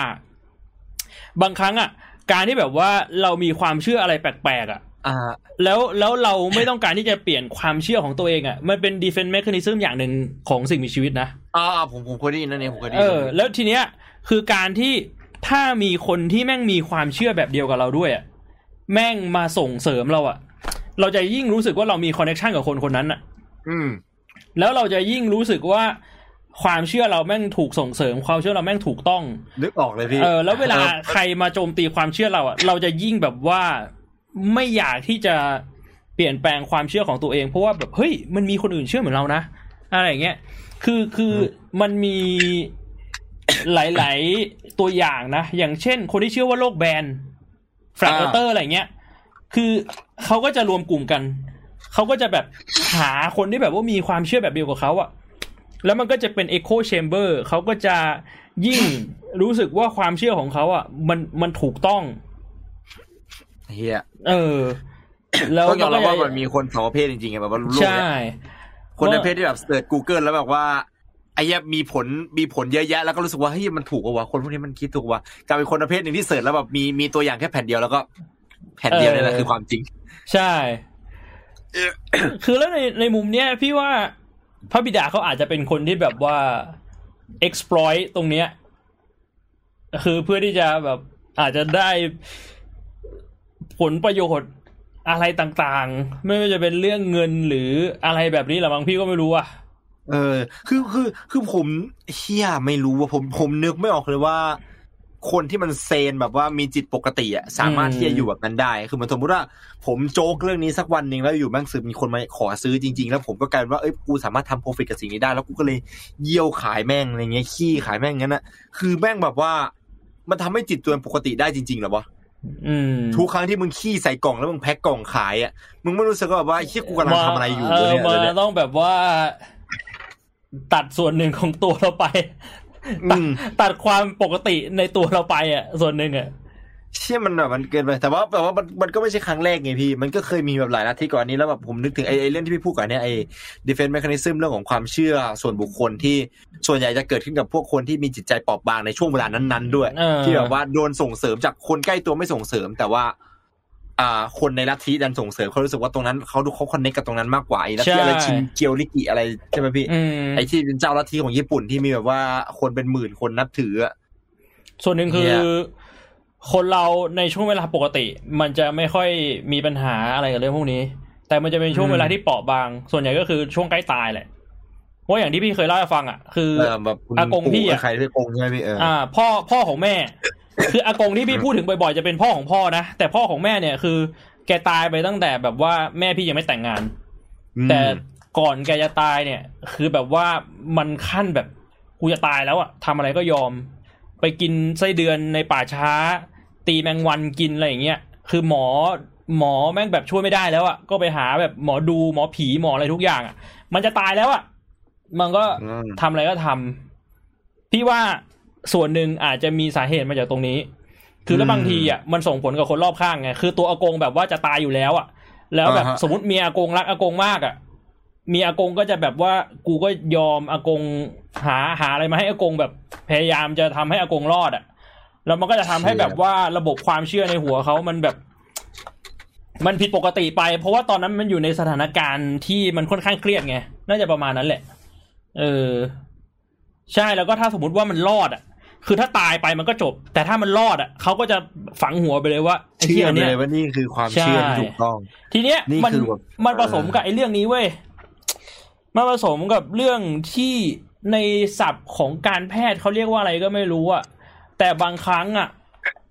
มันใจเป็นนายกายเป็นบ่าวจริงๆนะอ่า ผมผมเคยได้ยินเรื่องนี้ คือบางครั้งอะมมันจะมีหมอเขาจะให้แบบว่าน้ำเปล่ากิน แล้วก็บอกว่าอันนี้เป็นยารักษาโรค ถ้าเรากินเข้าไปอะอาการดีขึ้น เพราะเป็นเอฟเฟกต์อะไรสักอย่างไม่รู้อะเพราะใจคิดไปแล้วว่าอ่าอันเนี้ยยาเนี้ยแม่งช่วยเราได้แน่ ยานี่คือจะช่วยได้คือการอ่าแค่กินยาเนี่ยก็เอฟเฟกต์กับร่างกายแล้วใช่แต่จริงๆคือการกินน้ำเปล่าเออเป็น placebo effect เออ เออคือถ้าสมมุติว่าเราไปเชื่อสมมติเราไปหลงเชื่อว่า หรือเอาเราอาจจะยังไม่ได้หลงเชื่อเราแค่คิดว่าแบบเอ้ยกินฉี่นี่มันดีขึ้นจริงเหรอแต่ว่าจิตใจลึกๆ เราเราเหมือนเชื่อไป แล้วเรากินฉี่อะแล้วมันเป็นเอฟเฟกต์เนี้ยแล้วมันแบบดีขึ้นจริงอะมันก็จะยิ่งทำให้เราแบบว่า ความเชื่อเรามันจะยิ่งหนักแน่นขึ้นไปอีกไงเชี่ยเออมันแบบมันเป็นเรื่องที่น่าเศร้ามากเลย มันคือสิ่งที่สะท้อนย้อนกลับมาถึงแบบระบบการศึกษา เพราะระบบการศึกษาดีสิ่งเหล่านี้ผมมั่นใจว่ามันน่ามันน่าจะเกิดขึ้นได้ยากมากยกเว้นจะช่วงเวลาที่เปราะบางจริงๆอย่างเช่นช่วงเวลาใกล้ตายอย่างนั้นน่ะเออจนเราสามารถโยนโยนความรู้ทั้งหมดทิ้งไปได้เพื่อแค่ว่าจะเอาตัวรอดอะเออแต่ถ้าสมมติว่าเป็นระยะปรับเป็นเรื่องปกติอะยังไงเราก็จะมีแบบ เซนโมเมนต์อะคือเราจะไม่เข้าไปอยู่ในจุดนั้นตั้งแต่แรกเราจะไม่เอาตัวเองไปอยู่ในจุดที่สุ่มเสี่ยงตั้งแต่แรกอยู่แล้ว เพราะเรามีความรู้พอที่จะไม่เอาตัวเองเข้าไปอยู่ในจุดเสี่ยงมคือถ้าสมมติว่าเข้าไปอยู่ในจุดเสี่ยง ผมว่าเป็นใครก็มีสิทธิ์ที่จะเกิดขึ้นแม้กระทั่งเป็นผมหรือเป็นพี่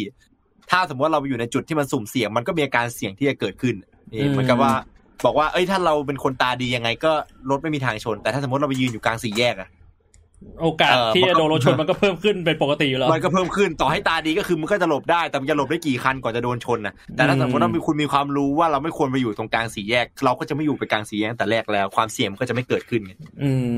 เออผมก็เลยแบบคิดว่าแบบว่าเรื่องนี้แมันน่าเศร้ามากอะตอนคือ คือพี่ไอ้แค่ตอนฟังไอ้ตอนตอนตอนที่ผมเล่นแอลไกไฟเสร็จอะประมาณตีสามกว่าเกือบตีสามกว่าเกือบตีสี่ใช่ปะ ผมเล่นเสร็จปุ๊บผมปิดผมปิดสตรีมอะไรเสร็จปุ๊บผมยังไม่ได้เปิดไมค์คุยกับไฟอันทีแล้วผมก็เสิร์ชพระบิดาฮะอืมแล้วผมก็แบบพังอะ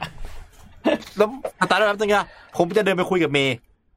พวกแบบว่าเมย์คือเมย์เป็นคนไวต่อเรื่องเนี้ย แต่เมย์รู้ว่าอะไรอะไรที่ผมชอบ ผมไม่ชอบเขาก็จะไม่พูด อย่างเรื่องเนี้ยเขารู้ว่าผมจะไม่ชอบเขาก็ไม่พูด ผมก็เปิดไปจะไปคุยกับเมย์ว่าแบบว่าเฮ้ยเมย์ได้ยินเรื่องนี้หรือเปล่าเพราะผมไม่อยากอ่านต่อไงผมอยากให้แบบแฟนเล่าให้ฟังมากกว่าผมจะได้ไม่ต้องอ่านเองอะกูจะได้ไม่ต้องรู้เองอะฟังฟังจากปากแฟนเรามันน่าจะแบบว่าฟังแล้วรู้สึกเอออย่างน้อยก็มีเสียงแฟนจะชื่นใจมากกว่า แฟนผมหลับเมย์หลับอยู่ นอนหลับสบายใจเฉยผมก็นั่งกลับมานั่งที่เดิมเลยแล้วผมก็ นั่งอะแล้วก็หมุนเก้าอี้อะพี่หลุดไปหแล้มุวนเก้าอี้แล้วแล้วผมก็เปิดเพลงไอเอ็กไฟพี่ผมนั่งเปิดเพลงเอ็กไฟสามนาทีแล้วผมก็หมุนอยู่อย่างเงี้ยแล้วผมก็คิดว่ามันเป็นไปได้ยังไงวะ คือคือมันเน็กเลเวลอย่างที่พี่บอกจริงนะเว้ยมันเน็กเลเวลจนผมแบบงงมากว่า วินาทีแรกที่คนแม่งโดนขายกับสิ่งเนี้ยมันโดนได้ยังไงวะผมแม่งโคตรอยากไปอยู่ในสถานการณ์นั้นแต่ผมก็โคตรกลัวเลยว่ากูแม่งกระเสือกตัวบังคับให้ต้องเกาะเข้าปากกับพี่เนอะปะสมมติว่าเราแบบว่า feel เหมือนทีมงานร่างทรงอะพี่เออคือแบบว่ากูต้องไปถ่ายสถานที่จริงอย่างนั้นอะแล้วถ้าเกิดไปถ่ายสถานที่จริงแล้วแบบว่าพวกลัทธิพวกเนี้ยแม่งไม่ยอมให้เรากลับอะ แบบแบบว่าสมมติว่าเรามีคนน้อยกว่า แม่งมีกำลังคนเยอะกว่าเออแม่งจับตัวเราไปอะแล้แล้วแล้วก็แบบแบว่าให้ลอว่าลองลองกินดิครับใครพระบิดา นี่คือน้ำพระบิดานะนี่คือแบบเนื้อพระบิดาอย่าอย่าแล้วผมเกิดผมโดนกรอกไปอีกทีนึงผมกลับมาผมแบบว่าไอ้เหี้ยพระบิดาแล้วพระบิดาพระบุตรและพระจิตอะทำไงอะพี่ แล้วไม่มีข่าวมาบอกด้วยเดี๋ยวว่าพระบิดาเป็นไวรัสตับอักเสบบีอะแต่นี้พี่ไม่รู้ข่าวจริงเปล่าเชี่ย ผมเพิ่งไปหาหมอมาวันนี้เลยหมอพูดเรื่องนี้เอ้ยเมื่อวานผมไปตรวจ ผมไปตรวจสุขภาพมาเขาพูดเรื่องนี้ด้วย เออ คือคือคือผมไปอ่าตรวจสุขภาพมาแล้วคือผมตรวจสุขภาพประจำปีใช่ไหมพี่ตรวจประมาณช่วงพฤหัสเอ่อเอ้ยไม่ใช่พฤศจิกาธันวาอะไรเงี้ยแต่ปีนี้ตรวจเลทตรวจพฤษภาเพราะว่าหาวันรอไปพร้อมกับแฟน ผมก็ไปหลัก ๆ คือถ้าสมมติว่าอายุไม่เกินสามสิบอะเขาจะให้ตรวจไม่เยอะนะครับก่อนหน้านี้ผมอืมตรวจแพงผมไปตรวจที่สิคริมตรวจแพงแบบว่าตรวจเยอะ แต่ว่าผมเออเปลี่ยนผมเปลี่ยนโรงพยาบาลแล้วโรงพยาบาลเขาบอกว่า จริงๆไม่ต้องตรวจเยอะขนาดนั้นก็ได้เพราะว่าผมเอาผลตรวจปีที่แล้วมาให้ไงแล้วผมว่าจริงๆอะไม่ต้องตรวจเยอะขนาดนั้นก็ได้ เพราะว่าเออจริงๆแล้วอายุน้อยกว่าสามสิบเนี่ยโอกาสเป็นอย่างอื่นเนี่ยคือน้อยแบบมันน้อยมากๆเลยและอีกอย่างตรวจเลือดเนี่ยแทบจะได้ครอบคลุมหมดทั้งหมดแล้วเออมันก็เลยแบบว่ามีตรวจเลือดตรวจเอ็กซเรย์ปอด แล้วก็ตรวจสายตา แล้วก็ตรวจฉี่ นั่นก็คือแทบจะครอบคลุมทั้งหมดแล้ว ถ้าสมมติตรวจเฉพาะก็คือสำหรับคนอายุที่มีความสุ่มเสี่ยงนะพี่หลักๆ คือเขาจะตรวจหาไวรัสตับอักเสบอืมแล้วหมอแล้วหมอเขาก็พูดให้ฟังนะว่าเออแข็งแรงนะ ตาก็สายตาสั้นขึ้นจากปีที่แล้ว เล็กน้อย เพราะว่าเล่นเกมเอ่อคอเลสเตอรอลเกิน แต่ที่สำคัญเนี่ยคือไวรัสตับอักเสบผมไม่ได้ฉีดอ่าอ่าคือเขาบอกว่าไวรัสตับอักเสบเนี่ยแก้ง่ายมากแค่ฉีดเอ่อวัคซีนฉีดวัคซีนก็ กันได้วัคซีนมันกันทั้งชีวิตเลยพี่อืมวัคซีนเนี่ยของกากาในการได้สิบปี แต่ว่าอ่าในสมัยเนี่ยวัคซีนกันทั้งชีวิตแล้วฉีดไปเข็ม ฉีดไปสามเข็ม คือถ้าไม่ใครไม่เคยฉีดอะก็คือฉีดเว้นเดือนฉีดเว้นเดือนฉีดมันก็โควิดอะพี่สามเข็มแค่นั้นกันทั้งชีวิตเขาบอกว่าให้ผมไม่ฉีดเพราะว่าของผมไม่มีภูมิอ่าแฟนผมตรวจขึ้นภูมิปกติ แต่ผมมันไม่มีไม่มีภูมิเวลาแต่ว่าเสพบีที่บ้านกินข้าวเกรียบหรือเปล่า ผมบอกอะไรนะครับหมอที่บ้านกินข้าวเกรียบหรือเปล่าได้ดูข่าวปะเนี่ยนี่ถ้าคุณกินข้าวเกรียบพระบิดาเนี่ยตอนนี้คุณไม่รอดแล้วนะเออไอไอไวรัสตับอักเสบบีเนี่ยพี่ไม่รู้ว่า ถ้าสมมุติว่าเราติดมาแล้วแล้วเราไปฉีดวัคซีนเนี่ย มันหายหรือเปล่า หรือว่าต้องฉีดก่อนติดถึงจะกันได้อันนี้ไม่ชัวร์ก่อนติดพี่ แต่ว่าอืมไอ้หลังติดเหมือนจะทรีตได้นะอ่าอืมคือไวรัสตับอักเสบบีนี่เมื่อก่อนนี่ น่ากลัวมากนะเพราะว่ามันเป็นอะไรที่ติดต่อง่ายมาก ใช่แล้วพี่แบบว่าผมไฮติดต่อจีนมันยังง่าไม่มากค่อยเยอะ เออ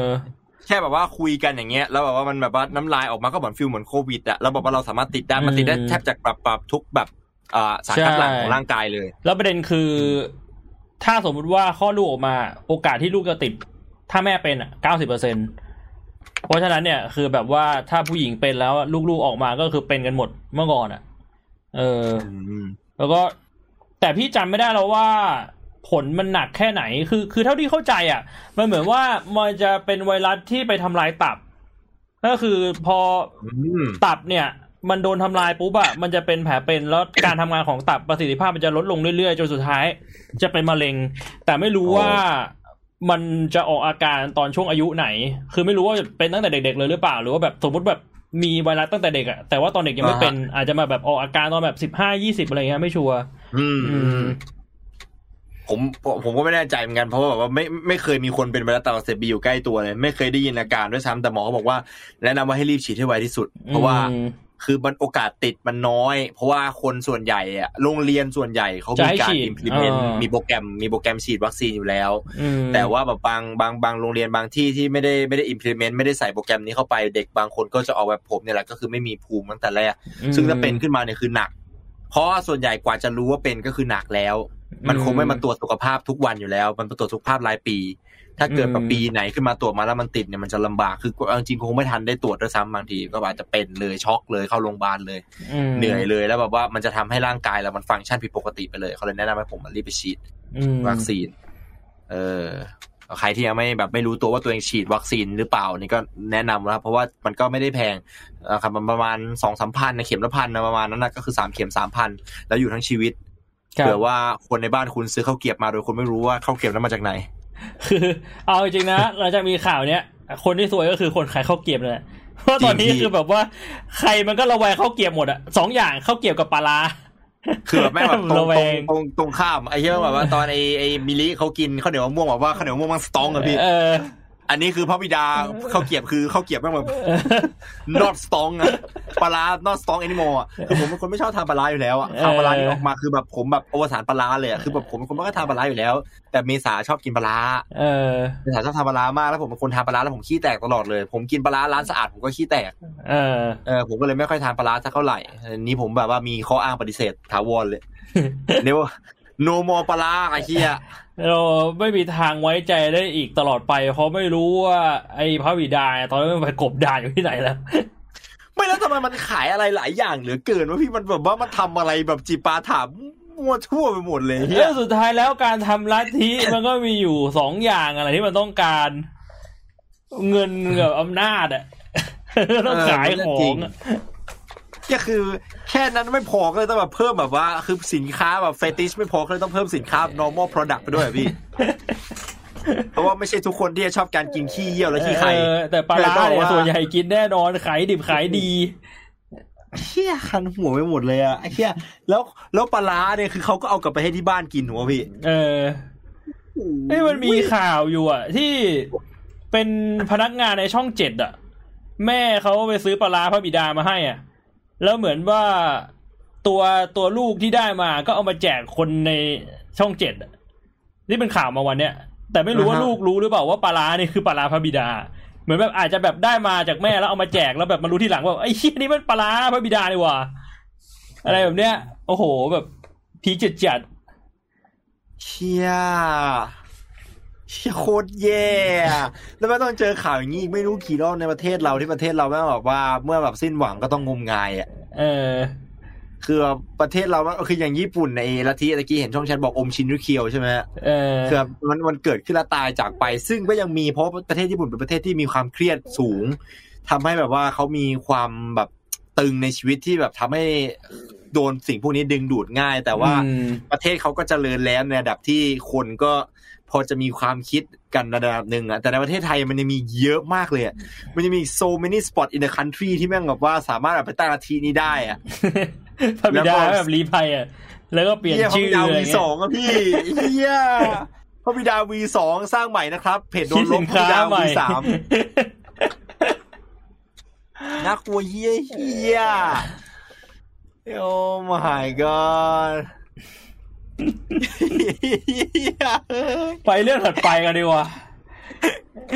ครับผมเรื่องสุดท้ายของวันนี้นะครับนี่คือเรียกว่าเป็นประเด็นที่เผ็ดร้อนเลยนะ ช่วงนี้เพราะมันใกล้ถึงวันเลือกตั้งอะนะก็คือการเลือกผู้ว่ากทมกับสกใช่ไหมรู้สึกจะเลือกวันเดียวกันนะฮะก็เรียกว่าเข้าสู่โค้งสุดท้ายของการต่อสู้กันระหว่างผู้สมัครแล้วอ่า ชอบมากเลยนะพี่ คุยกันเรื่องสาระ แล้วก็คุยให้แบบว่าเหมือนกับละลายความเป็นสาระไปรอบหนึ่งแล้วกลับมาในเรื่องที่ควรจะมีสาระอีกรอบหนึ่งอืม ถ้าพระบิดาลงลงสมัครพี่คิดว่าไงพี่ว่าก็น่าจะได้คะแนนเสียงไปส่วนหนึ่งจากคนทัทิไอ้เหี้ยเอ้ยก็ช่วงนี้ก็เป็นช่วงสำคัญนะครับ เอาเอาเอาเรียกว่าเป็นช่วง ช่วงให้ความหวังช่วงสุดท้ายแล้วกันผมอันนี้ส่วนตัวนะผมมองว่าส่วนตัวนะ เพราะว่าเอ่อคนไทยมาถึงช่วงยุคที่แกลบอายุของคนนะครับ Gen Y Gen Y Gen C Gen X เนี่ย อยู่ คือเป็นเจนที่พอจะมีตักกะพอนะครับอืมที่สามารถจะหาเหตุผลให้ตัวเองได้แล้ว และเริ่มรู้แล้วว่าเราไม่ได้อยู่ในกาลา เราถูกปกครองโดยระบบที่ทำให้เราเสียเปรียบมาตลอดอืมเรารู้ว่าใครถูกใครผิด หรือถ้าเราไม่รู้อย่างน้อย เราก็สามารถ search อินเทอร์เน็ตหรือหาความรู้ได้จากคนที่รู้อืมประเทศเราไม่ได้เป็นประเทศปิดเหมือนแต่ก่อนแล้วนะครับ ถึงแม้จะเป็นประเทศปลายเปิดทำการค้ามาตลอด แต่ว่าในแง่ขององค์ความรู้เรื่องประวัติศาสตร์ประเทศเรา ปิดสัสๆเลยนะครับ ความอืมเออมันเราเราเราเราไม่เคยมีความรู้ที่ถูกจนกระทั่งมาถึงไม่ช่วงไม่กี่ปีนี่เองช่วงแบบว่า ที่เริ่มมีการเดินประท้วงอะไรเงี้ยแล้วมีคนตีแผ่ความจริงจากการศึกษาประวัติศาสตร์ที่ดูมีภูมิ ดูดูดูเป็นไปได้มากกว่าประวัติศาสตร์ที่ถูกเขียนโดยผู้ชนะอืมทำให้ผมคิดว่า คือมันเรียกว่าอะไรดีวะคนมีความรู้จะมีความคาดหวังสูงกว่าคนไม่รู้ คือถ้าสมมติว่าเป็นแบบเหมือน feel สลิ่มอย่างนั้นนะพี่ feel สลิ่มคนไม่รู้อะเกิดอะไรขึ้นเขาก็ใช้ชีวิตต่ออยู่ดีอะอ่าก็ คือผมไม่ได้จะหมายความว่าบอกว่าคนยุคใหม่ไม่มีความอดทนนะว่าแบบว่าพอเกิดอะไรขึ้นก็จะแบบเหี้ยสิ้นหวังแล้วอะแต่คือด้วยความที่พอเรามีความรู้เราก็จะมีความคาดหวังไงว่า มันต้องควรจะต้องเป็นแบบนั้นแบบนี้ มันจะต้องเป็นเบอร์หนึ่งไม่ก็เบอร์แปดอืม อย่างนั้นอะคือแบบมันมีความคาดหวังแล้วว่าอย่างนั้นมันต้องเป็นคนที่ทำอะไรได้ เพราะคนอื่นแม่งไม่ make sense เลยสำหรับแนวคิดทางด้านตรรกะ แค่นั้นเลยอืมแล้วพอมีความคาดหวังแบบเนี้ย คุณลองคิดว่าถ้าสมมุติว่าอัศวินได้เป็นอีกรอบหนึ่งอืม คือจริงๆนะผมพี่พี่อยากจะบอกว่า พี่ไม่เคยรู้เลยว่าอัศวินน่ะเขาเป็นผู้ว่ามาแบบนานแค่ไหนก่อนหแล้น้าวนี้ใช่ไหมพี่เพิ่งเพิ่งมารู้ว่าอ๋อคนนี้เป็นผู้ว่ามาก่อนเหรอเขาเป็นเขาเป็นผู้ว่ามาสักพักแล้วแล้วเขาก็พยายามหลายรอบมาก บ้านบ้านผมนี่พ่อผมโดนบ่อยมากอืมโดนแบบ โดนมาแบบให้ช่วยหน่อยให้ช่วยโปรโมทอะไรเงี้ยเนี่ยกูโดนโจมตีนั่นอีกเฮ้ยผมจะโดนโจมตีไหมขึ้นศาลไหมวะเนี่ยแต่อันนี้เป็นสิ่งที่เราเห็นไงเราเห็นแล้วเราไอ้นี่ขึ้นศาลก็ขึ้นหนีเฮียพ่อกูว่างเลยสัตว์มาดิบอกว่าอยู่พระประแดงอะไรเงี้ยพ่อผมก็มีฐานเสียงเยอะที่นั่นไงพี่ลุงผมก็เป็นกำนันอยู่ที่โนนด้วยไม่ใช่ไม่ไม่ใช่หมายถึงไม่ได้หมายถึงลุงทิพย์นะฮะอันนี้คือลุงแท้ๆเลย อันนั้นคือลุงคนละปู่ เอ่ออันนี้คือปู่เดียวกันเป็นแบบพี่น้องของพ่อเลยนะฮะอ่าเป็นกำนันอยู่เขาแบบว่ามีโน่นนี่นั่นไอ้พวกขายเสียงพวกอะไรอย่างงี้มันก็คือเกิดขึ้นเป็นเรื่องปกติจนแบบว่าเราชินชา แล้วพอมันมีโอกาสที่จะเกิดขึ้นแล้วอะคนก็จะมีความคาดหวังไงความคาดหวังว่ามันจะถ้าสมมุติว่าผ่านครั้งนี้ไปความคาดหวังจะมาอีกทีกี่ครั้ง อืมไอ้จะมาอีกทีเมื่อไหร่คือถ้าสมมติว่าผ่านช่วงนี้ไปอะสมมติว่าใครก็แล้วแต่ที่ไม่ใช่เบอร์หนึ่งกับเบอร์แปดมาเป็นเนี่ยจะมีโอกาสอีก ครั้งไหนในการที่เราจะมีความหวังอีก คือผมว่าชีวิตแม่งคืออันนี้ผมไม่รู้ว่าส่วนตัวพี่ใช้ชีวิตแบบว่า โดยมีความคาดหวังยังไง แต่ผมเป็นคนที่มีชีวิตโดยมีความหวังสูงอะพี่คือผมคืมีอความคาดหวังในแบบในชีวิตสูงอะแบบไม่ได้หมายความว่าตัวเองต้องรวยหรืออะไรกันนะแต่มีความคาดหวังว่าแบบว่า สักวันหนึ่งแบบคนรอบตัวจะแบบมีตรรกะ หรือแบบสักวันหนึ่งเราจะเป็นคนที่ไม่เป็นโรคอย่างนั้นนะพี่อืมแค่นั้นคือคือประเด็นในมุมพี่อะนะพี่คิดว่า ผู้ว่ากทมเนี่ย มันเปลี่ยนแปลงอะไรได้จริงเหรอ อันเนี้ย อันนี้คือประเด็นที่พี่ถามตัวเอง ว่าเออคือคือหนึ่งเลยเราถามตัวเองว่าเลือกใครสำคัญหรือเปล่า อืม ในมุมที่ว่าถ้าสมมุติว่าคนนี้เป็นอะสร้างความเปลี่ยนแปลงได้จริงหรือเปล่า นึกออกปะอ่านึกออกพี่นึกออกนึกเอออกอเพราะว่าคือคือไม่ใช่ว่าพี่ไม่อยากให้ทุกอย่างมันดีขึ้นนะแน่นอนอะว่าเราเราอยากให้ทุกอย่างมันดีขึ้นอยู่แล้วเป็นเรื่องปกติ แต่ถ้าสมมุติว่าผู้ว่ากทมไม่ได้มีอำนาจมากพอที่จะให้ทุกอย่างมันดีขึ้นน่ะ มันสำคัญหรือเปล่าที่ใครจะมาเป็นนึกออกใช่ปะเออเพราะว่าพี่ไปคุยกับหลาย ๆ คนเนี่ย โครงสร้างก็คืออืมสุดท้ายแล้วอะ ผู้ว่ากทมอะก็ต้องทำงานกับสกของแต่ละเขตถูกต้องพี่ถูกต้องาเพราะฉะนั้นน่ะ ถ้าสมมุติว่าผู้ว่าสั่งแล้วสกไม่ทำตามด้วยเรื่องของแบบว่าอยู่คนละพักขัดผลประโยชน์อะไรยังไงอ่าแบบเนี้ย มันก็ไม่ได้มีประโยชน์อยู่ดีในมุมหนึ่งแต่ในอีกมุมหนึ่งอะพี่ก็รู้สึกว่าเออ ไปเลือกตั้งเนี่ย เราก็ไม่ได้เสียอะไร เราก็แค่เดินไปแล้วก็กาถูกต้องพี่อะอย่างน้อยๆเนี่ย มันมีโอกาสที่มันจะเปลี่ยนแปลง เราก็ไม่จำเป็นต้องแบบว่ามานั่งแบบเฮ้ยกูไม่ทำอะไรแล้วอืมถูกไหมเออเพราะว่าเราเราไม่ได้เสียอะไรไปเยอะ เออแต่ถูกแต่สุดพี่ท้ายแล้วอะเราเราก็ต้องมานั่งคิดไงเรื่องพวกเนี้ยมันไม่มันไม่ไม่คิดไม่ได้ ถูกป่ะอืมถูกถูกพี่ถูกถูกอันนี้ผมเห็นด้วย แต่ผมคิดว่าความคิดแบบเนี้ยจะเป็นความคิดที่จะเกิดขึ้นหลังจากการเลือกตั้งมากกว่าก่อนเลือกเอตั้งอเอออ่า ผมคิดว่านะ เพราะว่าสาเหตุว่าทำไมคนถึงได้ไฮป์การเลือกตั้งครั้งนี้ เพราะว่ามันมันก็ the one chance แล้วอะพี่อืมคือโอกาสที่จะเกิดความเปลี่ยนแปลง ความเปลี่ยนแปลงจะเกิดขึ้นจริงหรือเปล่าอันนี้ผมไม่รู้อืมแต่ผมมั่นใจว่ามันมีโอกาสไง จากที่มันไม่เคยมีโอกาสเลยเหมือนกับฟิลมันก็เลือกอะไรแม่งก็เหมือนเดิมอะแต่อันเนี้ยมันอาจจะอื มมีความเปลี่ยนแปลงได้เขาเรียกว่าการเปลี่ยนแปลงทางขั้วอำนาจถูกไหมคืพี่อคือถ้าใช่ใช่เป็นการเปลี่ยนแปลงทางขั้วอำนาจ ทีเนี้ยในอีกส่วนหนึ่งที่พี่กลัวเลยคืออะไรรู้ปะอะไรสุดพี่ท้ายแล้วอะอย่าลืมว่านี่มันคือการเมือง ถ้าสมมถูกต้อติงว่าคนที่เราคิดว่าเขาดีจากคำพูดเนี่ยเขาไม่ได้ดีจริงเขาเข้าไปแล้วทุกอย่างมันไม่ได้เปลี่ยน แล้วการคอร์รัปชันมันก็ยังเกิดขึ้นเหมือนเดิม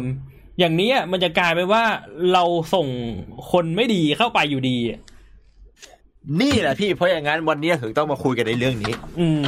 ย้ำอีกครั้งว่าเฮ้ย อันนี้คือพี่มองว่ามันเป็นสิ่งที่เราต้องคิดนะ ไม่ได้หมายความถูกพี่ว่าพี่จะไปตัดสินใครว่าคนเนี้ย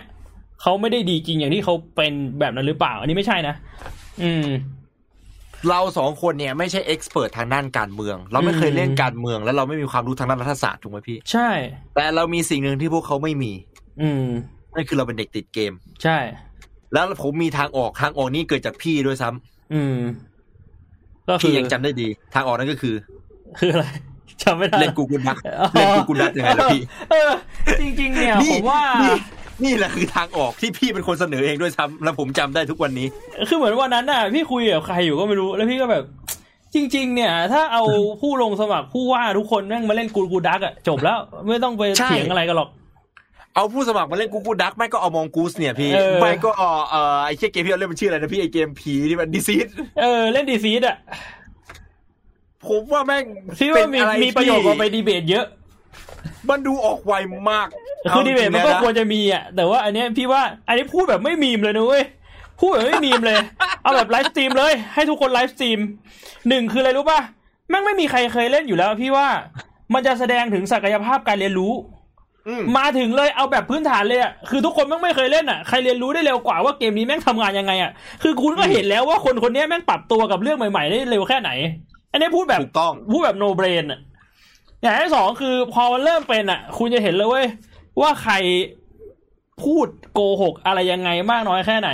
ใครต้องการชัยชนะ แบบว่ากูทำอะไรก็ได้กูต้องการแค่ชัยชนะ หรือใครยอมที่จะเสียสละนู่นนี่นั่นมากน้อยแค่ไหนอะมันมันเห็นกันได้นิดนิดหน่อยหน่อยๆอาจจะบอกว่าแบบเฮ้ยมันเป็นเกมอะมันคงไม่ขนาดนั้นหรอก แต่ผมว่าแบบเรื่องพวกนี้มันก็คือคุณเอาเอาง่ายๆคุณดูสตรีมทุกคนน่ะ แต่ละคนเล่นเกมพวกนี้ไม่เหมือนกันอยู่แล้วถูกปะ characterถูกของแต่ละคนมันจะออกมาอะเวลาเล่น เออ คือคือปัจจัยคือ ผมคิดว่ามันคือการแยกตัวตนของตัวเอง กับการแยกตัวตนของตัวในเกม คือมันจะทำให้เขาหลุด character ครับเออแบบสำคัญมากๆเลย คือผมเพิ่งจะดูตะกี้ก่อนเปิดไลฟ์ใช่ไหมคือไอ้เปิดจุดยืนทางการเมืองอ่าผู้สมัครผู้ว่ากทมของเดอะสแตนดาร์ดที่ขายคนดูแล้วก็แชร์กันมาสักพักหนึ่งแล้ว แล้วก็จะมีอันก่อนหน้านี้ของพี่หนุ่มกัญชัยใช่ไหมครับเออ คืออันนั้นอะสำหรับผมอะมันคือการสวม character ผู้ว่าใช่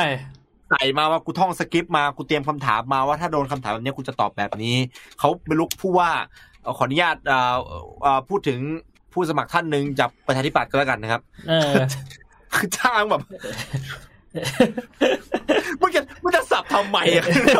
คือผมเคยเห็นเขาสัมภาษณ์ปกติเออปกติพี่เขาพูดอย่างเงี้ยเนกอะปะก็พูดแบบอย่างเงี้ยอย่างเงี้ยอย่างเงี้ยเหมือนคนทั่วไปอะแต่พอออกแล้วแม่งแบบมันต้องมีการเปลี่ยนแปลงนะสก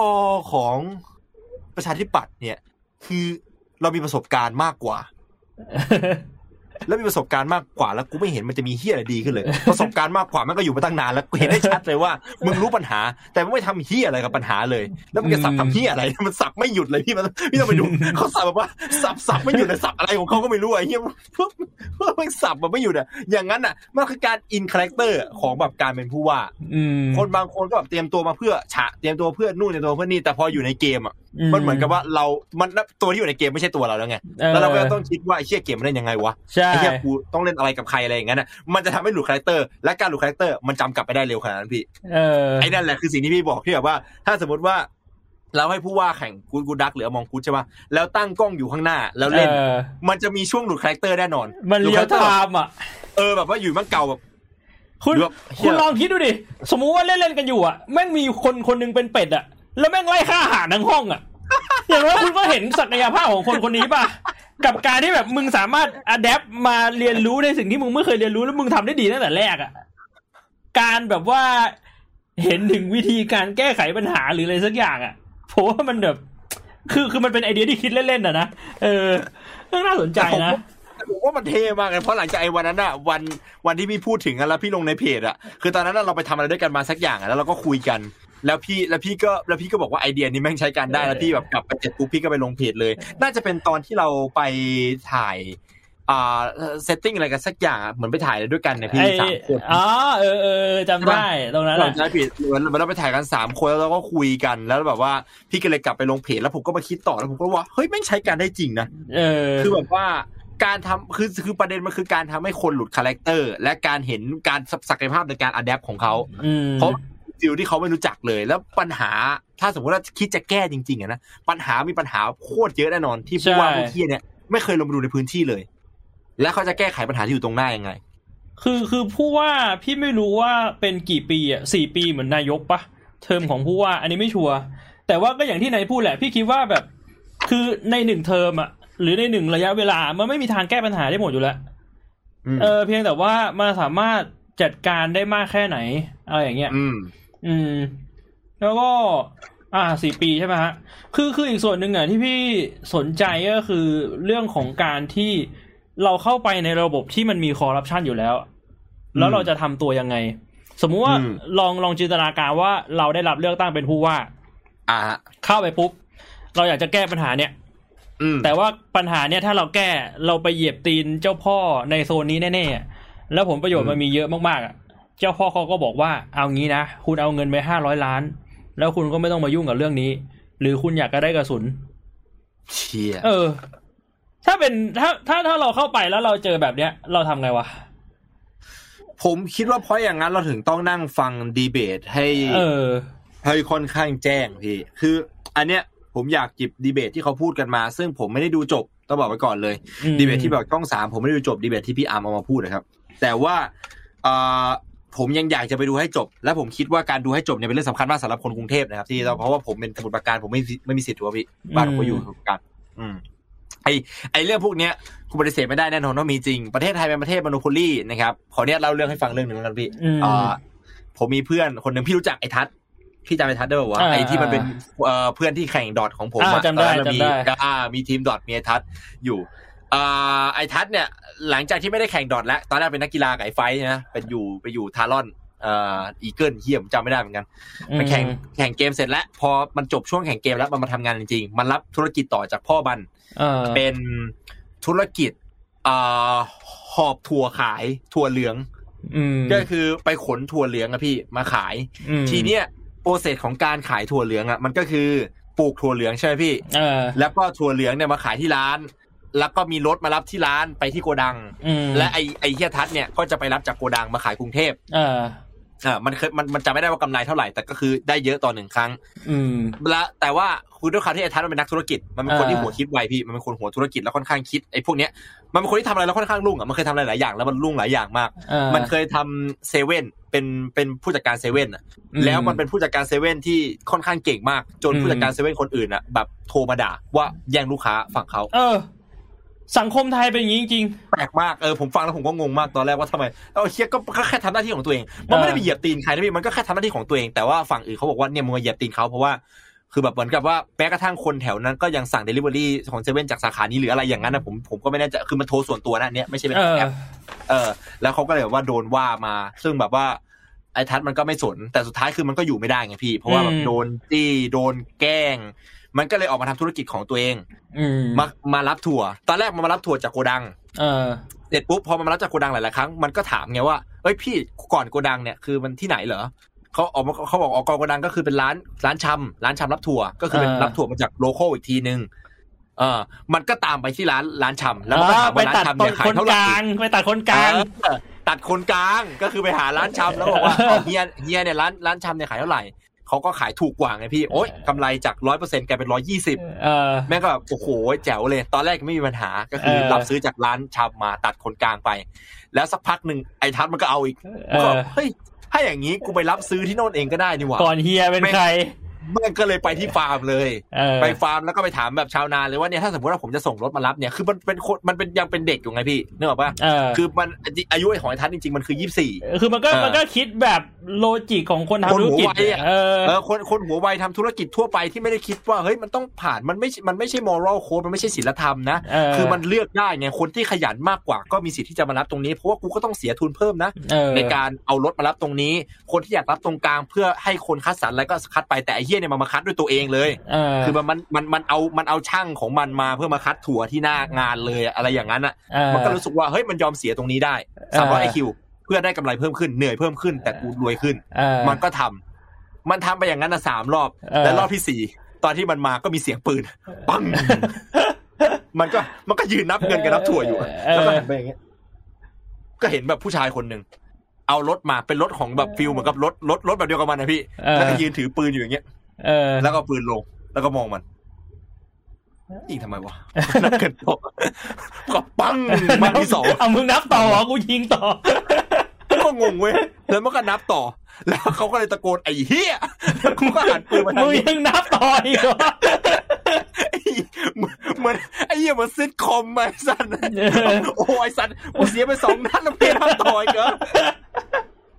แล้วทักก็เลยคุยกัน อืมแล้วก็เลยแบบว่าเออนั่นแหละ คือ มันคือการเหยียบตีนเออของใช่คนกใช่ลาง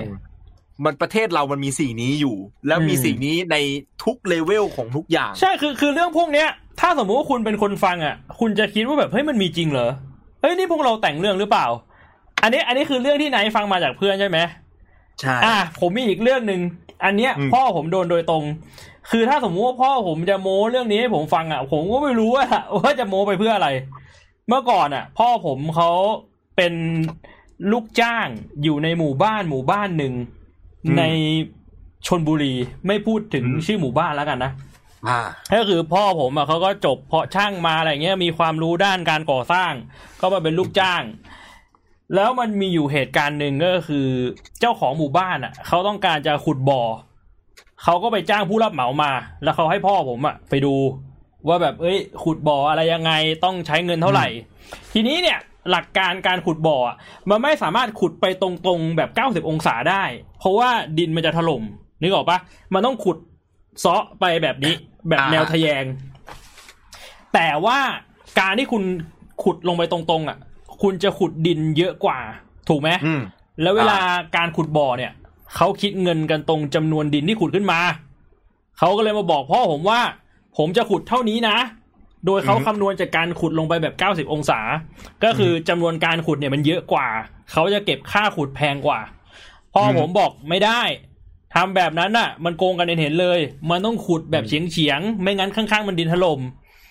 เขาก็บอกว่า เขาจะคิดแบบนี้เพราะเขาจะได้เงินเยอะกว่าพ่อพ่อพี่โอ้พ่อพี่ก็บอกว่า มันไม่ได้คือนายพ่อพี่แบบเป็นเจ้าของหมู่บ้านได้ เขาต้องฉลาดแค่ไหน แค่นี้เขาคิดได้อยู่แล้วตัวเลขกดเครื่องคิดเลขแป๊บเดียวเขาก็รู้แล้วว่าเนี่ยโกง พ่อพี่ก็บอกไปไม่ยอม ตอนกลางคืนนอนอยู่ในห้องพักนอนอยู่ในห้องเช่า มีเสียงปืนดังสองนัดปุ้งปุ้งแล้วเดินออกมา ประตูมีรูสองรู พ่อพี่ก็เลยบอกนายพี่ว่า ไม่อยู่แล้ว ลาออกเที่เที่ยออสังหายตัวน่ากลัวนะเอพี่อเพราะว่าคือคือคุณเข้าใจป่าว่าในหมู่บ้านอะ ขุดขุดบ่อมันมันขนาดใหญ่มาก แค่แค่ขุดเพิ่ม แค่ขอบขอบที่ผมพูดถึงอะ มันราคาห่างกันหลายล้านนะค่าขุดอะอืม ราคาห่างกันหลายล้าน คือคือเรื่องราวพวกเนี้ย ส่วนใหญ่เขาใช้โลจิกง่าย ๆ เลย ก็ถ้าสมมุติว่าเขาขาดทุนไปเยอะ กระสุนมันราคาถูกอะเขาก็เอากระสุนจริงมาคุย แล้วถ้าคุณสังเกตเรื่องราวพวกนี้เวลาได้ยินอะเขาจะไม่ยิงเพื่อฆ่านะเขามายิงเพื่อขู่เว้ยเพราะว่ายิงเพื่อฆ่าปัญหามันตามมาเยอะไงอืมเออแต่เขาเขายิงเพื่อขู่ แล้วคนส่วนใหญ่ไม่สู้อยู่แล้ว คนส่วนใหญ่จะเอาตัวเองมาเสี่ยงทำไมอะคือโดนอืมขู่กูก็ไป มันแก้ปัญหาโดยราคาถูกไงกระสุนมันนัดลึงไม่กี่บาท เออเที่ยฟังมันแล้วมันมันมีเรื่องพวกนี้จริงสั้นๆที่แบบเศร้าชิบหายเลยๆเออแล้วพ่อพ่อผมบอกเลยบอกว่าไม่อยู่แล้ว บอกบอกนายอะ คือแบบผมลาออกนะ แล้วนายก็บอกเฮ้ยมีปัญหาอะไร โอ้ไปไปพักผ่อนที่ภูเก็ตไหมไปไปมองนมสาวๆสักหน่อยไหมสักสองเดือนผมให้เลยเขาพูดอย่างนี้เลยเขาบอกเขาบอกพ่อพี่เลยบอกเอ้ยไปไปอยู่ภูเก็ตไปดูนมฝรั่งสักสองเดือนก็ได้นะสงบสติอารมณ์ก่อนแล้วเดี๋ยวกลับมาทำงาน เพราะว่าพ่อผมอะคือเมื่อก่อนเขาแบบว่าทำทุกอย่างไงนึกออกว่าแบบอารมณ์แบบคนโจรแบบกูแบบเอ้ยนายรับเงินมาทำเออนายรับมาทำแล้วกูนายทำหมดจะรักมากคนพวกเนี้ยเออเพราะว่าหายากคนที่แบบสู้สู้งานนะว่าเออแทนเขาอะ เขาจะได้เอาเงินไปใช้ชิวๆเขาต้องการคนแบบนี้ สุดท้ายก็แบบพ่อผมบอกไม่เสี่ยงดีกว่า ผมเฮียผมมีลูกสามคนกับเมียที่กรุงเทพผมไม่อยากเสี่ยง ผมขอกลับไปอยู่กรุงเทพดีกว่า แล้วก็ออกเนี่ยเออโคตรเศร้าเลยอะแม่งเป็นอะไรที่แบบว่าบางทีก็ทำลายแบบชีวิตกับการงานต้องมานั่งหาอะไรอย่างเงี้ยวุ่นวายเหนื่อยเฮียนั่นแหละย้อนกลับมาที่ปัญหาเรื่องผู้ว่าเนี่ยแหละมันก็เลยผมว่าเล่ามัน make เล่า sense นะเล่าว่าแบบเรื่องพวกนี้มันมีจริง มันมัน make sense ที่พี่พูดนะ แต่ผมคิดว่านี่แหละคือสิ่งที่เราต้องการคือการเปลี่ยนขั้วอำนาจอืมเออเพราะว่าเห็นเห็นคือเอาแค่ดูดีเบตอะพี่หนึ่งคือสายสายวัฒนเราต้องดูดีเบต ผมว่าให้สองสาเหตุหลักๆอะนะมคือต้องต้องคิดเป็นมายก่อนว่าสิ่งที่พี่บวงพูดอะมีอยู่จริงก่อนแล้วอ่าเราก็เริ่มเราก็เริ่มเราก็เริ่มดูสองสิ่งนี้ สิ่งแรกก็คือ เราดูว่าคนที่มาดีเบตอะเกรงใจผู้มีอำนาจขนาดไหน อืม เออเพราะว่าถ้าสมมุติว่าเขาได้เป็นขึ้นมาจริงๆอะมันก็จะมี leverage ไงพี่มันจะมีมันจะมีคานหย่อนต่อรองเออว่าแบบว่าเออสิ่งที่พูดไปกับสิ่งที่ทำได้จริงใช่ไหมพี่แต่เราเห็นได้ชัดเลยว่าคนคือบางคนมันมีสิทธิ์ไงเราจะดูเออแชนที่จะเกิดขึ้นพี่เราจะดูโอกาสที่จะเกิดขึ้นคนบางคนก็คือฉากไปเลยฉากกับผู้มีอำนาจไปเลยว่าเอ้ยกูแม่งไม่กลัวผู้มีอำนาจไอ้สัตว์กูแม่งทำได้แน่นอนอืมเท่ากับว่าคนเนี้ยมีเปอร์เซ็นต์ ที่จะทำให้เกิดขึ้นเยอะจากทฤษฎีอืมแต่ก็จะมีเปอร์เซ็นต์ที่เยอะเช่นเดียวกันที่จะทำให้เราผิดหวัง คือคือในเพราะปฏิบัติสมมุติว่าเขาทำมันอาจจะแบบว่าพุ่งชนอ่าไม่ได้ไง ในปฏิบัติเนี่ยมันอาจจะต้องหาคนที่แบบปณีประนอม คืออาแน่นอนว่าถ้าสมมุติว่าเขาบอกตัวเลือกมาว่ากระสุนเหลือห้าร้อยล้าน เราอาจจะแบบเฮ้ยปณีประนอมได้ไหมหาทาง แบบว่าทำยังไงมันถึงจะมีทางออกร่วมกันอืม คือเราอืมทำให้บ้านเมืองดีขึ้นได้ด้วยประชาชนดีขึ้นได้ด้วย แล้วอ่าคุณยังได้ผลประโยชน์อยู่ มันมันอาจจะต้องแบบนี้หรือเปล่า อ่า อันนี้อ่าอันนี้คือมองอะเนี่ยคือสิ่งที่ว่าทำทำไมต้องคิดวินมากับเรื่องนี้ แล้วก็ดูแล้วก็ค่อยๆดูแต่ทีละคนนะฮะอืผมแนะนำว่าไอ้พวกเนี้ยควรดูหลายๆครั้งเพราะอย่างไอ้ของ The Standard ผมดู ผมดูบ่อย ผมผมดูหลายครั้งมากว่าแบบว่ายังไม่ได้ดูอันอื่นไงดูแค่ของอันนี้เพราะว่าผมชอบอันนั้น เอออันอื่นยังไม่ได้ดูเยอะมากเท่าไหร่ แล้วมันครินช์ด้วยไม่ใช่เฮียหรอกแอนช่องสามที่ผมครินช์บ่อยมากเลยแบบอืมตอบเฮียอะไรวะโคตรครินช์เลยสัตว์เอ้ย what the fuck เอ้ยมึงตอบแบบไม่ดูเฮียอะไรเลยอะเออเฮียมันหลอนแบบหลอนแบบหลอนมากๆอะเออแล้วอะไรอย่างนั้นอะเราก็มานั่งดูว่าเออคนบางคนแม่งเห็นได้ชัดเลยว่า มันยอมเลยพี่ คนบางคนคือแบบว่า พอแบบตัวตั้งคำถามที่เกี่ยวกับผู้มีอำนาจคือ ไม่กล้าตอบออเพราะว่ามันมันเป็นคำถามที่เกี่ยวกับนายที่อยู่ข้างหลังเขาตรงๆไงพี่ใช่ถ้าสมมติว่าตอบอะไรที่มันแบบมั่นใจออกไปอะ ก็คือรับหลังก็คือมึงโดนเคาะหลังแน่นอนนะบอกว่าเออทำไมถึงตอบอย่างนั้นเอใช่อมึงไม่เกรงใจกูเหรอหรือมึงไม่เกรงใจอะไรอย่างนี้เหรออะไรอย่างเงี้ยคือเราก็จะเห็นได้ชัดเลยว่าอ๋อไอ้เฮียเนี่ยตัดไปได้เลยอ๋อไอ้เฮียเนี่ยพอมีสิทธิ์จะผ่าน แต่ว่าจะทำได้จริงไหมเราต้องไปดูเขาก่อนว่าเขาเออจะจะสามารถทำได้อย่างนี้อย่างนั้น อย่างที่เขาพูดเนี่ย มันทำได้จริงไหมอ่าอืมแล้วก็มาดูคนที่จากสองสาเหตุเนี้ยก็คือมาดู favorable option ก็คือทางเลือกที่จะเป็นไปได้มากที่สุดนั่นคืออย่างแรก อืมอย่างที่สองคือมองถึงความเป็นไปได้ในสิ่งที่เขาพูดพี่ เพราะว่าแต่ละคนมันจะต้องขายนโยบายอยู่แล้วอืมแล้วมันจะมีนโยบายที่ make sense อะ make sense ว่าเออไอ้เฮียนี่ทำได้ อย่างไอ้เฮียไอ้ไอ้ไอ้เฮียรถไดเกียวขายเกียวซ่าพี่เห็นไหมไอ้เหี้ยกูเห็นแล้วกูแบบพี่พี่ได้เห็นปะไอ้รถเนี่ยมันเป็นรถรถขายของอะรถเข็นล้วแบบไฮเทคทันสมัยอะไอ้เหี้ยรถรถเข็นไอ้เหี้ยชายสี่หมีเกี๊ยวอะโอ้ my god ในฐานะเด็กสอทอที่แบบกูไม่ได้เรียน product ด้วยซ้ำแต่กูมั่นใจว่าเด็ก product ทุกคนที่อยู่ใน a อแบกแม่งแบบมองไป ข้างหลังอะ facepalm so hard อะไอเหี้ยแบบ โอ้โหเฮียมึงคิดได้ยังไงวะเนี่ย เราดูในสิ่งเนี้ยแค่นั้นน่ะก็รู้แล้วพี่ แค่นี้อืมแม่งรู้เลยว่า คนคนเนี้ยได้ไต่ตองสิ่งที่ทีมคิดมาหรือเปล่าผมเออผมไม่ผมผมอันนี้อันนี้ส่วนตัวนะอันนี้ผมส่วนตัวล้วนเลย ผมไม่คิดว่าเขาจะคิดคนเดียวทั้งหมดไงส่วนใหมัญ่นต้องมีจะทีมงานมันต้องมีทีมงานเพราะว่าแล้วอย่างน้อยผมก็เคยเห็นกับตัวเองแล้วว่าเออเออเขามีทีมเป็นของเออตัวเองแล้วแล้วทีมจะเป็นคนช่วยระดมความคิด และเขาต้องเป็นคนที่ไต่ตอง ว่าอืมอะไรมัน make sense เท่ากับว่าเขาเป็นหัวหอกไงมันต้องคิดไงมต้องคิดและต้องขายด้วย คือเป็นทั้งหัวหน้างานแล้วก็เป็นทั้งเซลล์ด้วยอืมดูวิธีการขายของเขาคือแบบแรกก็คือวิธีที่หนึ่งส่วนอันที่สองเรามาดูเขาก็คือไอเดีย ว่าไอเดียแม่ง work หรือเปล่าเออสองอย่างเนี้ยดูอย่างใดอย่างหนึ่ง เจ๊งก็คือเจ๊งดูสองดูแค่อย่างใดอย่างหนึ่งไม่ได้มก็คือถ้าสมมติอย่างใดอย่างหนึ่งเจ๊งมันก็ต้องคือควเจ๊บงนะคู่ครับกัน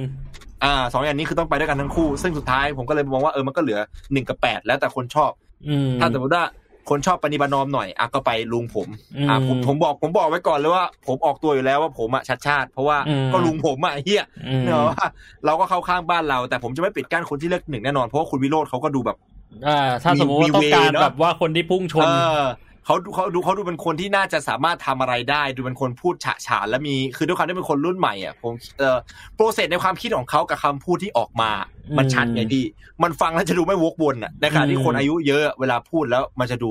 วกวนอะพี่อืมันจะดูแบบมึงพูดเรื่องนี้ซ้ำไปซ้ำมาแต่คุณวิโรธเขาพูดแล้วมันแบบชัดเจนว่า นี่คือคนที่พูดจารู้เรื่อง อืมแต่สุดท้ายแล้วก็คือ พอดูแล้วนั่นแหละฮะชีวิตดีๆที่ลงตัวเนี่ยใครจะทำให้มันเกิดขึ้นได้จริง อืมอะผมอยากให้ทุกคนพี่เคยดูไอ้นี่ป่ะของพี่เคยดูช่องพี่นวลป่ะอืมผมเคยถามนะครับเคยเคยเคยดูอยู่มันมีคลิปหนึ่งที่ผมอยากให้ทุกคนไปดูก่อนที่จะดูดีเบต ดูก่อนที่จะดูดีเบตนะครับ ถ้าใครอืมยังไม่เคยดูดีเบตนะหรือคนดูดีเบตแล้วมาย้อนดูก็ได้ คลิปชื่อทำไมคนโง่แต่อวดฉลาดถึงได้ดี เออ ผมอยากให้ทุกคนไปดูมากเลย อันนี้ อันนี้ก็คือเป็นประเด็นที่อยากชวนพี่คุยด้วยเออคือฟิลในคลิปอะคือเขาพูดถึงว่า ทำไมคนแบบคนที่แม่งแบบพูดจาเอ่ออะอะฟังดูไม่ฉาเมฉคเซนมั่ใจแต่ว่าไม่มีความรู้อะไรเลยอันอันอันนี้ผมบอกก่อนว่าไม่ได้โจมตีใครนะครับ อันนี้เป็นคอนเทนต์อ่าเป็นคอนเทนต์อยู่ในคลิปแต่เพียงอย่างเดียวนะเอออ่าอ่าอันนี้ผมยกตัวอย่างให้เป็นประยุทธ์ละกันเออทำไมประยุทธ์พูดอะไรที่บางทีมันดูไม่ได้ฉลาดเลย แต่ว่าคนในบ้านเราเชียร์ว่าเขาฉลาด ยกตัวอย่างแต่เป็ว่านพระบิดาได้ไหม ที่พว่าระมับินดาเขาพูดมันมันเข้าแก๊ปเดียวกันปะจริงเหรอพี่ก็พระพระพระบิดาเขาเขาเขาเขาพูดด้วยเหรอพี่แบบว่าเหมือนเขามีสมบทสัมภาษณ์ด้วยเหรอไม่หมายถึงแบบสิ่งที่เขาพูดให้ลูกศิษย์ลูกหาเขาฟังอะมันก็โอเคโอเคเออได้พี่ ยกตัวอย่างเป็นพระบิดาเออทำไมคนถึงได้เชื่อพระบิดาที่ประมาณนั้นอะเออสิ่งที่เขาพูดมันก็ไม่น่าจะเมคเซนแน่ๆใช่ถูกต้อง แต่บางทีความมั่นใจของการพูดทำให้คนที่ไม่มั่นใจ มันแบบมันรู้สึกมันว่าเอ็นเอียงแล้วมันเฮ้ย ใช่ทำไมมึงมั่นใจได้ขนาดนี้วะเออผมชอบคอนเทนต์ในคลิปนี้มาก เพราะว่ามันเกิดขึ้นกับคนในยุคนี้เยอะมากครับ คนอืมเจน Y เจน C เจน X ก็น่าจะมีปัญหาแบบนี้เหมือนกันเออปัญหาของการที่เวลาเราไปดีเบต หรือเวลาที่เราไปคุยกับใครสักคนหนึ่งสมมติว่าผมกับพี่อะเออสักวันหนึ่งผมกับพี่ถูกเชิญไปในฐานะ ช่องพอดแคสต์ที่ดีที่สุดท็อปห้าของประเทศไทยเออแล้วไปดีเบตกับเอ่อใครสักคนหนึ่งก็ได้อาเฮียแล้วแม่งแบบ พูดเร็วพูดรัวพูดมั่นใจอะแบบว่าเออเรื่องอะไรก็ได้ที่แบบมันมันไม่ถูกแน่นอนอะ สมมติว่าเป็นเรื่องที่เราสองคนรู้เช่นเรื่องเกมเออแล้วเขาพูดอะไรมาสักอย่างแล้วแบบว่าเนี่ยสเปคมันต้องเป็นแบบนี้เกมเนี่ยมันต้องเป็นแบบนี้แบบนี้ แต่เราสองคนเล่นเกมมาเยอะมากเราแล้วเรารู้ก็นั่งแบบมันใช่อย่างนั้นเหรอวะพี่เออคือแบบเพราะว่าเราเราไม่มีโอกาสได้พูดเลยแล้วเราก็แบบว่านั่งงงอยู่ว่าเดี๋ยวนะสิ่งที่เขาคือเราพยายามจะเรียบเรียงในสิ่งที่เขาพูดกับสิ่งที่เราคิดเออในขณะที่เขาอะไม่คิดอะไรเลย เขาไม่คิดอะไรเลยเขาพูดอย่างเดียว แต่แบบผมกับพี่นั่งมองกันอยู่แล้วแบบเดี๋ยวนะเขาพูดแบบนั้น ผมว่าไม่น่าใช่ปะอืมแล้วพี่ก็พูดผมก็บอกว่าเออมันไม่น่าใช่นะแต่เออมันพี่ก็ไม่ได้นะขนาดนั้นแต่คิดว่าจากประสบการณ์คือไม่น่าใช่ คือจริง ๆ แล้วเราอะถูกเออแต่ด้วยความที่เราเป็นคนฉลาดไม่ได้ไม่ขออนุญาตไม่ได้ยกยอตัวเองนะแต่ว่าเราเป็นคนที่มีความรู้ในเรื่องนั้น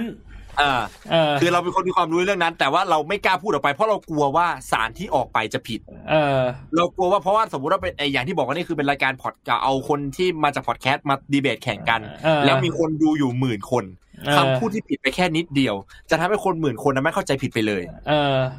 คือพอมันเป็นดีเบตความรู้ไงเราก็จะแบบเริ่มคิดแล้วว่าไอ้เชี่ยเราพูดแบบแต่อีกฝั่งเขาไม่ได้สนใจอะไรเขาไม่ได้มีความรู้ในหัวอยู่แล้ว แต่เขามั่นใจว่ายัดยัดพูดออกไปถูกแน่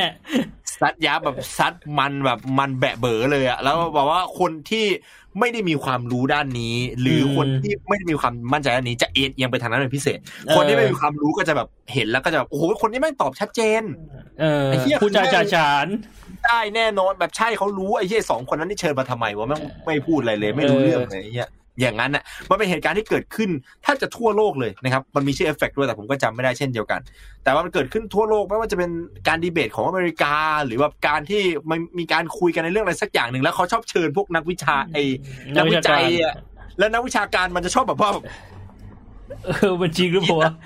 เออคือนักวิชาการมันชอบคิดอะแต่ไอ้ที่พวกนักข่าวอะที่มันฟังมาจากคนอื่นนะพี่เออนักข่าวแม่งก็แบบจี้อะนักข่าวแม่งก็จี้แล้วเฮ้ยผมรู้มาเรื่องนี้เฮ้ยผมรู้มาเนี่ยแล้วมันก็มีคนบอกว่านักข่าวนี่แม่งฉลาดกว่านักวิชาการคือนักวิชาการแม่งคิดอยู่ไงว่าแบบเออไอ้ที่ที่นักข่าวพูดมันฟังมาจากใครวะไม่เคยได้ยินเรื่องนี้มาก่อนเลยนะไอ้เหี้ยหรู้มันจะเป็นเรื่องนี้เอวะอแต่มันเป็นอย่างนั้นจริงๆนะบางเรื่องพี่ก็เคยเจอกับตัวนะอืมบางเรื่องที่พี่รู้สึกว่าแบบเอ้ยพี่มีความรู้ด้านนี้ค่อนข้างเยอะนะ แล้วก็แบบไปเจอคนที่แบบพูดแล้วเขาแบบว่าเขาดูมีความมั่นใจมากแหละมันก็จะทำให้เรารู้สึกว่าแบบเอ้ยหรือว่าเรายังรู้เยอะไม่พอวะไอ้ไอ้คนคนนี้มันน่าจะรู้เยอะกว่าเราอะไรเงี้ยมันพูดมาแบบมั่นใจมาก เออ มันมันก็ยังมันก็ยังมีอยู่บ้าง แล้วสุดท้ายแล้วอะปัญหาของเรื่องพวกเนี้ยส่วนใหญ่แล้วอะมันต้องให้เวลาเป็นเครื่องพิสูจน์ ว่าสุดท้ายแล้วไอ้นี่มันเช้าฉุยมันแบบแมงโมบินตอมเต็มหัว มันไม่สามารถรู้ได้นะตอนนั้นไงนี่คือปัญหา พอเวลาใช่ผ่านไปอะ แบบอ๋อจริง ๆ แม่งไม่รู้เลยดีกว่า แม่งแค่แบบว่าสุยด้วยความมั่นใจอืมเออ แต่พอมันเป็นแบบว่าเลือกคนที่มาเป็นผู้นำอะ ถ้าสมมุติเราเลือกคนที่มาเป็นผู้นำจากการที่แบบว่าดูว่าเขาพูดแล้วเขามั่นใจ อะ มันไม่ได้แล้วไงพอเขาเข้าไปในระบบมันก็มันก็ระบบพังเออถูกต้องนะครับเพราะฉะนั้น ผมจึงเสนอหน้าตอนนี้ให้ผู้ว่าเล่น Among Us นี่ทุกสิ่งที่พูดมาคือเพื่อสิ่งนี้ ผมเสนอให้ผู้ว่าเล่น Goose Goose Duck กันเดี๋ยวนี้เลยแหละแบบอะไรแบบนั้นนะไม่มันก็ควรมีรายการเรียลลิตี้เป็นของตัวเองจริงเอไอ้เหี้ยอแบบเล่นแบบบอร์ดเกมก็ได้ เอาแบบบอร์ดเกมง่ายๆอะคุณจับมาเล่น Avalon กันอะเออ Werewolf Avalon เอวารอนเออะไรอย่างเงี้ยอเอาแบบเหี้ยง่าย ๆ ก็ได้ พวกนี้แบบไม่ต้องใช้ความรู้อะไร ใช้แค่แบบว่าไหวพริบก็พอ เออประเทศเราแม่งน่ากลัวขนาดทำอย่างนั้นไม่ได้อะในขณะที่ต่างประเทศมันยังมีคลิปแบบนี้อยู่เลยพี่คลิปแบบว่า feel แบบ แต่มันก็โดนขอมันก็มีแบบว่าเหมือนกับเนื้อหาก็หายไปแต่อย่างน้อยคนก็จะได้รู้ความจริงส่วนหนึ่งเออบางคลิปลงไปแล้วก็โดนลบอะไอมันจะมีไอแบบเอ่อคลิปไอยผมผมจำไม่ได้พี่เคยดูหรือเปล่าเมื่อประมาณปีที่แล้วมั้งมันมี streamer YouTuber คนหนึ่งอะพี่ไปลงสมัครเป็นสสของอเมริกาไอยของอังกฤษ เออ เออ แล้วเหมือนดูแบบเสียงมันก็ล้นหลามมาก แล้วก็มีคนถามว่าเฮ้ยมึงเป็นแบบยูทูบเบอร์อายุยังน้อยอะมึงจะรู้ได้ยังไงเออว่าการเป็นสสมันต้องทำอะไรอะไรอย่างนั้นอะเออแล้วfeel เหมือนกับว่าเอ่อเขาก็ตอบได้แบบค่อนข้างดีว่า ก็เพราะว่ากูอายุน้อยเนี่ยกูเลยแบบสามารถที่จะแบบเรียนรู้ได้ แล้วแบบผมก็ไม่ได้แบบว่าลิเดี๋ยวอยู่อยากจะมาทำอืม เออ ผมแค่ผมคิดดีอะก็คือโดยดั้งเดิมคือการเป็นสสมันคือการคิดดีก่อนถูกปะอืมเรามาทำงานเพื่อคนเขาก็ต้องคิดถึงคนก่อนเขามีเงินแล้วไงเขาก็เลยคิดถึงคนได้ เป็นยูทูบเบอร์มานานกูรวยอืมอะไรอย่างนั้นอะแล้วแบบว่า เออ feel มันก็เลยแบบมีแบบไอเดียคือบอกพอมีคนหนึ่งอะแม่งทำยูทูบเบอร์อะแล้วมันไปเป็นสมัครสสอีกคนหนึ่งที่แม่งทำยูทูบเบอร์อยู่อังกฤษเหมือนกันอะผมไม่แน่ใจว่าอังกฤษหรืออเมริกาถ้าพลาดขออภัยนะแม่งก็เลยแบบว่าเกิดปิ๊งไอเดียเหี้ยงั้นกูก็ทำแบบไปกูไปไปแบบ feel เหวมืยอนกับว่า ไปไม่ไม่ได้ไม่ได้ไปสมัครฟรีแต่ว่าไปเหมือนกับแกล้งสอสอแบบว่าถ้าสมมติว่าสอสอเจอเหตุการณ์นี้จะทำยังไงอย่างนั้นนะพี่ก็คือแบบเอาคอนเทนต์ YouTube แบบไปไปเกี่ยวข้องกับการเมืองซะอย่างนั้นเลยแต่เหมือนคลิปจะโดนลบไปเนี่ยแต่ว่าผมเคยผมผมผมเคยผมเคยเห็นอยู่ตอนที่เขาแชร์กันเยอะๆตอนช่วงนั้นนานแล้วอะพี่อืมสักพักแล้วเออ แล้วผมว่ามันก็แบบเป็นไอเดียที่ดีนะ แต่ถ้าทำที่ไทยน่าแตก น่าจะลูกปืนสองนัดแบบที่พ่อพี่โดนนะถ้าสมมติแบบว่าเดินเดินแบบไปไปไปหาตัวอัศวินแล้วก็ไปดักที่อัศวินแล้วก็แบบว่าอุ๊ยสะดุดใส่เขาแล้วดูว่าอัศวินจะทำยังไงอย่างนั้นอะแล้วแบบว่าแบบได้ภาพตอนเขาเตะเราผมมาอีกทีก็น่าจะแบบว่ากระสุนทะลุน่ะ ดูทรงแล้วนะอาสวินก็บอกว่าผมเป็นคนไม่เคยพูดนะแต่ผมทำดูอย่างไงยูทูบเบอร์สองตัวน่ะ โดนผมยิงไปเรียบร้อยแล้วโอ้ยอะไรอย่างเงี้ยแม่งน่าจะแบบว่าทำให้คนแล้วแม่งจะคิดจะตัดสินใจง่ายมากเลยแต่นั่นแหละพูดมันก็คืออุดมคติอะนะมเอาแค่ว่าแบบว่าเผยงบกรุงเทพอย่างเงี้ยแม่งยังไม่มีงบกรุงเทพแบบย้อนหลังเผยมาให้ดูด้วยซ้อืมำเพราะฉะนั้นมันก็เป็นอะไรที่ยากแล้ว สิ่งที่เราพูดมันก็เป็นแค่ไอเดียของคนธรรมดา อยากให้เกิดขึ้นนะนะสุดท้ายแล้วพี่ก็ต้องไปเลือก แต่ผมไม่ได้ไปเลือกทำไมอะผมถูกละการไงพี่มันเลือกได้ด้วยเหรออ๋อหรือว่าสกเอาพี่เออนึกว่ามัน จัดแบบว่าของจังหวัดอื่นด้วยที่ผมไม่ อันนี้เอาจริงว่าผมไม่ไม่รู้เลยอะคือแบบว่ามันมีคนบอกว่าเอ่อมีมีมีรุ่นน้องคนหนึงบอกว่าแบบสสมุดประการก็ต้องเลือกด้วย แต่ผมไปถามพ่อพ่อผมบอกว่าไม่ต้องเลือกผมก็เลยงงไปหมดเลยตอนเนี้ยสุดท้ายแล้วอาจจะบางส่วนหรือมั้งเปล่าวะเพราะว่าพี่พี่ไปพัทยายังเห็นมีแปะป้ายหาเสียงอยู่เลย แต่ไม่ใช่ของเออเออ ไม่ใช่ของคนละคนกับของกรุงเทพอะก็เลยแบบไม่รู้ว่ามันหลายที่หรือเปล่าเออ ผมก็เห็นป้ายหาเสียงที่สมุทรปราการเหมือนกัน แต่จะเป็นเพราะว่าคนแบบจะอย่างน้อยคนเข้ากรุงเทพจะได้เห็นปะคนที่อยู่กรุงเทพอืมที่ไปอยู่ที่อื่นจะได้รู้ แต่เอาจริงมึงไม่ต้องแปะป้ายมันก็รู้ปะวะอ๋อพัทยาเลือกพร้อมกันอ๋ออ๋อก็เป็นกทมกับพัทยา ผมก็เลยงงไงผมไปพัทยาแล้วไปเห็นแปะป้ายผมเลยอ๋อเลือกหลายจังหวัดเหรออืม อืม เออ แต่ว่ารอบๆกรุงเทพก็อาจจะแบบบ้านอยู่กรุงเทพแต่ออกไปทำงานต่างจังหวัด ก็เลยอาจจะมีแบบอ่าเห็นป้ายด้วยอะไรอย่างนี้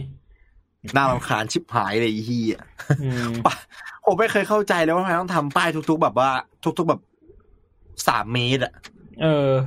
เยอะมาก คนเรา มันมันไม่ใช่สมองปลาทองขนาดนั้นนะเอาง่ายๆคิดอย่างปลาทองลืมภายในสิบห้าวิอย่างนั้นอะอย่างน้อยก็ควรตั้งป้ายของของป้ายอันเดียวกันนะ ป้ายของเราแต่เพียงผู้เดียวเนี่ยห่างกันอย่างน้อยก็ควรสักประมาณสักสองร้อยถึงสามร้อยเมตรอะ แต่แม่งแบบว่าแม่งตั้งแบบห่างกันแบบสามเมตรสิบเมตรสามเมตรสิบเมตรอย่างนั้นอะมคือทำไปทำเชี่ยอะไรวะมันคิดได้อย่างเดียวก็คือผ่านงบอะสะกดจิตไอ้เชี่ยสะกดจิตนี่คือสะกดจิตให้กูเกลียดเหรอคือแม่งไอ้เหี้ยโคตรหลอนเลย คือถ้าสะกดจิตนะ ถ้าสมมติว่าผมอยู่กรุงเทพอะกูจะนั่งนับเลยว่าป้ายใครเยอะสุดไอ้เหี้ยแล้วกูจะวาดรูปให้แบบลงไปในนั้นอันแรกเลยสักวาดเขาควายให้แม่งก่อนเลยเวนทำไปทำเชี่ยอะไร อ๋อจังหวัดอื่นไม่มีเรื่องผู้ว่าได้วยเหรอ แต่งตั้งจากกระทรวงอ๋อคือพี่เออมีมีอยู่ป้ายหนึ่งที่พี่เห็นแบบโดนวาดรูปอะป้ายของอัศวินอะเขาวาดรูป แล้วพี่แบบเสียดายมากเลยทำไมมึงไม่วาดเป็นหมวกอัศวินแบบครอบหัวพี่โคตรเท่นะไหนไหนจะวาดรูปของป้ายอัศวินแล้วก็วาดให้เป็นอัศวินไปเลยดิใส่หมวกใส่เกราะเหล็กไปเลยถือดาบ เท่อยู่นะเฮียไม่อยากให้เท่พี่เด็กเที่ยเนี่ยครับเอ้ย โอ้สบายเลยว่ะเออว่ะเราคุยแบบว่าไม่ไม่ไม่ไม่ต้องคิดมันสบายดีนะพี่ เออมีชิวอะไรไปเรื่อยอะโอเคแล้ววันนี้น่าจะหมดเรื่องคุยประมาณนี้แหละฮะ ประมาณนี้นะสามเรื่องนะครับผมครับผมคิดว่าน่าจะมีอะไรให้คนได้ฟังกันเพลินๆนะไม่คิดว่าเก็บไปคิดก็ได้นะครับ บางเรื่องเก็บไปคิดก็ได้ บางเรื่องไม่ต้องคิดก็ได้นะครับปล่อยไปก็เป็นเรื่องที่ผ่านมาแล้วก็ผ่านไป ฟังพวกเราบ่นคุยกันแบบสบายๆ แล้วก็มาคุยกันคิวเอวันนี้ไปไวหน่อยนะครับ ก็เลยผมก็ขอพี่บวกให้เป็นทุ่มครึ่งครับนะครับ เพราะว่าผมสี่ทุ่มผมเดี๋ยวมีธุระเล็กน้อยนะครับ ต้องไปทำอย่างอื่นนะครับ ผมก็เลยแบบว่าเข้า QA กันเลยไหมพี่ถ้าอย่างนั้นครึ่งชั่วโมง แป๊บหนึ่ง QA สักแป๊บหนึ่งอืม โอเคฮะอะมาคุยกันสักหน่อยครับพอดแคสต์ EP ห้าสิบเอ็ด ไม่ได้เจอกันนาน มีอะไรจะคุยจะถามมีอะไรจะพูดอะไรกับสามเรื่องก่อนหน้านี้ ที่อะตัดเรื่องพระบิดาออกไปนะครับ ผมเอ่อทำลายป้ายหาเสียงผิดกฎหมายประเทศไทยนะครับตำรวจโดนตำรวจจับได้ครับอันนี้ผมแจ๋ก็วเออผมผมรู้ว่ามันผิดกฎหมายแหละ แต่ว่าหมายถึงผมไปเห็นป้ายที่แบบว่ามันโดนเขียนไว้อยู่แล้วไงนึกออกปะแล้วผมก็คิดกับตัวเองว่าแบบทำไมแบบ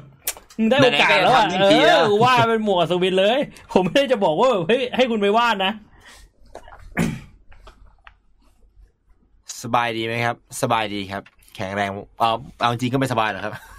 เอาจริงๆคอเลสเตอรอลเกินไม่ใช่ปัญหาเท่าไหร่นะครับลดน้ำหนักได้แต่ว่าหนักๆคือคอมากกว่านะครับ ช่วงนี้ผมโอเคขึ้นนะกลับมานอนได้เป็นปกติ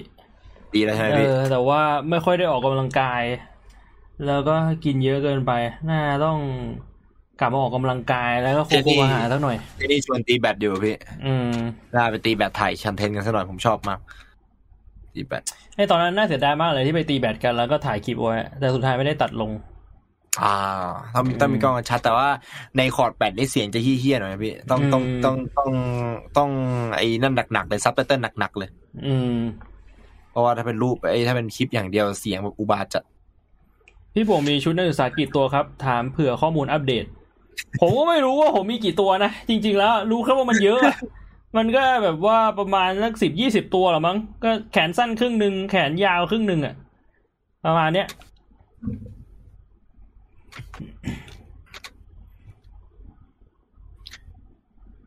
อืม ถ้าเกิดใครก็ไม่น่าเลือกพี่ๆจะทำยังไงครับเอ้ย อันนี้ผมว่าเป็นคำถามที่ดีนะสำหรับผมอะ ผมคิดว่าถ้าเกิดว่า เอออย่างนี้ดีกว่า ผมไปเห็นคลิปคลิปหนึ่งแต่ผมจำไม่ได้นะว่ามันเป็นคลิปของประเทศไทยหรือต่างประเทศนะ คือเหมือนเขาเขาเป็นรายการสักรายการหนึ่งอะเขาไปถามว่าเอ้ย คุณจะเลือกใครเหรอ ในการเลือกตั้งครั้งเนี้ยเออ ทีเนี้ยมันมีอยู่คนหนึ่งเว้ยเขาบอกว่าเลยรู้ปะเขาบอกว่าผมพูดตรงๆนะวันๆผมเอาแต่ใช้ชีวิตผมไม่ได้มาใส่ใจหาความรู้เรื่องพวกเนี้ยเพราะฉะนั้นอะ ผมจะเลือกไม่ออกเสียง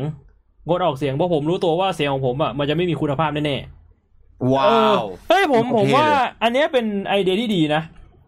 คือถึงแม้ว่ามันอาจจะไม่ใช่ทางที่ดีที่สุด แต่ถ้าสมมุติว่าคุณรู้ตัวว่าคุณไม่ได้แบบว่าไตร่ตรองมาดีพออะคุณไม่ได้แบบว่ามีความรู้มาดีพอ การที่คุณเลือกงดออกเสียงเพราะคุณคิดว่าเสียงคุณมันจะเป็นเสียงที่ไม่มีประสิทธิภาพอะ ผมว่ามันเป็นเออตัวเลือกที่ดีมากๆเลยนะเว้ย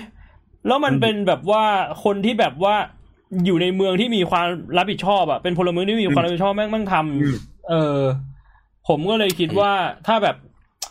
คุณแบบว่าทำงานหนักมากๆในแต่ละวัน แล้วแม่งไม่มีเวลามาทำอะไรเลยอะ อันนี้เป็นตัวเลือกหนึ่งผมไม่ได้จะบอกว่าแบบงดออกเสียงนะเออ อืม แต่ว่าผมแค่แบบไปเห็นคลิปมาแล้วผมชอบไอเดียนี้ อืมอืมกาแต่รสำสำรหวรัจบผมคุณภาพสำหรับผมผมคิดว่าคงเอาเป็นเบอร์แปดละมั้ง เพราะว่าส่วนตัวย้ำอีกครั้งนี้ส่วนตัวนะครับ ผมรู้สึกว่าเบอร์หนึ่งเขาแบบพุ่งชนเกินไปอะเออผมคิดแบบนั้นนะ มีโอกาสจะกลับมาทำเดือนละสองครั้งไหมครับ น่าจะยากณตอนนี้อะนะครับ ณตอนนี้ในวิในวิชั่นระยะแคบของเราครับ คือในอนาคตอะไม่ทราบ แต่ว่าในตอนนี้นะครับ ซึ่งเอาจริงผมว่ามันเป็น exponential พี่ของพวกนี้มันน่าจะมันโอกาสมันน่าจะน้อยลงมากกว่าเยอะขึ้น เพราะว่างานจากใช่คอเย็นมันน่าจะเยอะขึ้นเรื่อยๆอะคือเราพยายามจะขยายคอเย็นให้มันแบบว่าใหญ่เกินช่องที่เราทำอยู่ทุกวันนี้ คือแบบว่าอืมเอ่อแบบสักวันหนึ่ง อ่าผมไม่รู้เหมือนกันทุกคนอาจจะเลิกไลฟ์ของตัวเองไป แต่ว่าช่องคอเย็นจะยังทำอยู่เหมือน เหมือนยูทูบเบอร์เก่าๆที่เรารู้จักกันทั่วไปอะครับ ที่แบบว่าอืมเขาเลิกทำช่องของตัวเอง แล้วก็มามาทำช่องรวมกันเป็นบริษัทอะไรอย่างนั้นอะรับทราบ production อะไรเทือกๆนั้นนะครับ แล้วก็เลิกทำของตัวเองของตัวเองก็อาจจะมีไลฟ์บ้างเล็กน้อยอะไรอย่างเงี้ยแต่แบบว่ากลายเป็นว่าช่องช่องหลักก็คือกลายเป็นช่องรวมกันไปแล้ว อะไรอย่างนั้นนะครับว่าเออแต่จริงๆไอ้เรื่องนี้ผมก็ไม่รู้นะว่ามันมันผิดกฎหมายหรือเปล่า การที่เราบอกว่าเราเลือกใครอะไรเงี้ย อันนี้เหมือนมันมันมันมันเป็นของสตอพี่ มันก็น่าจะไม่เกี่ยวป่ะเพราะว่าพี่ไม่ได้เชิญชวนให้คนมาเลือกนะอืมไม่ได้มีกฎหมายเกี่ยวกับเรื่องนี้ซะด้วยซ้ำนะผมคิดว่านะอืมเหมือนไแเหมือนใจพี่เคยได้ยินว่ามีแต่ก็ไม่ชัวร์อืม คอเย็นคลิปใหม่ใหม่ทีเมื่อไหร่ครับ น่าจะใกล้แล้วมั้งเร็วๆนี้ครับน่าเร็วจะๆใกล้นี้เสร็จแล้วฮะเรากำลังแบบว่าอยู่ในช่วง process คลิปเพื่อให้ออกมาเอ่อไม่โดนฝั่งไหนด่าอยู่ครับ เพราะว่าคลิปนี้คลิปที่จะออกมาล่าสุด spoil เล็กน้อยก็คือเป็นคลิปที่เราไปทำงานด้วยครับเออเอ่อแล้วในคลิปมันก็มีการ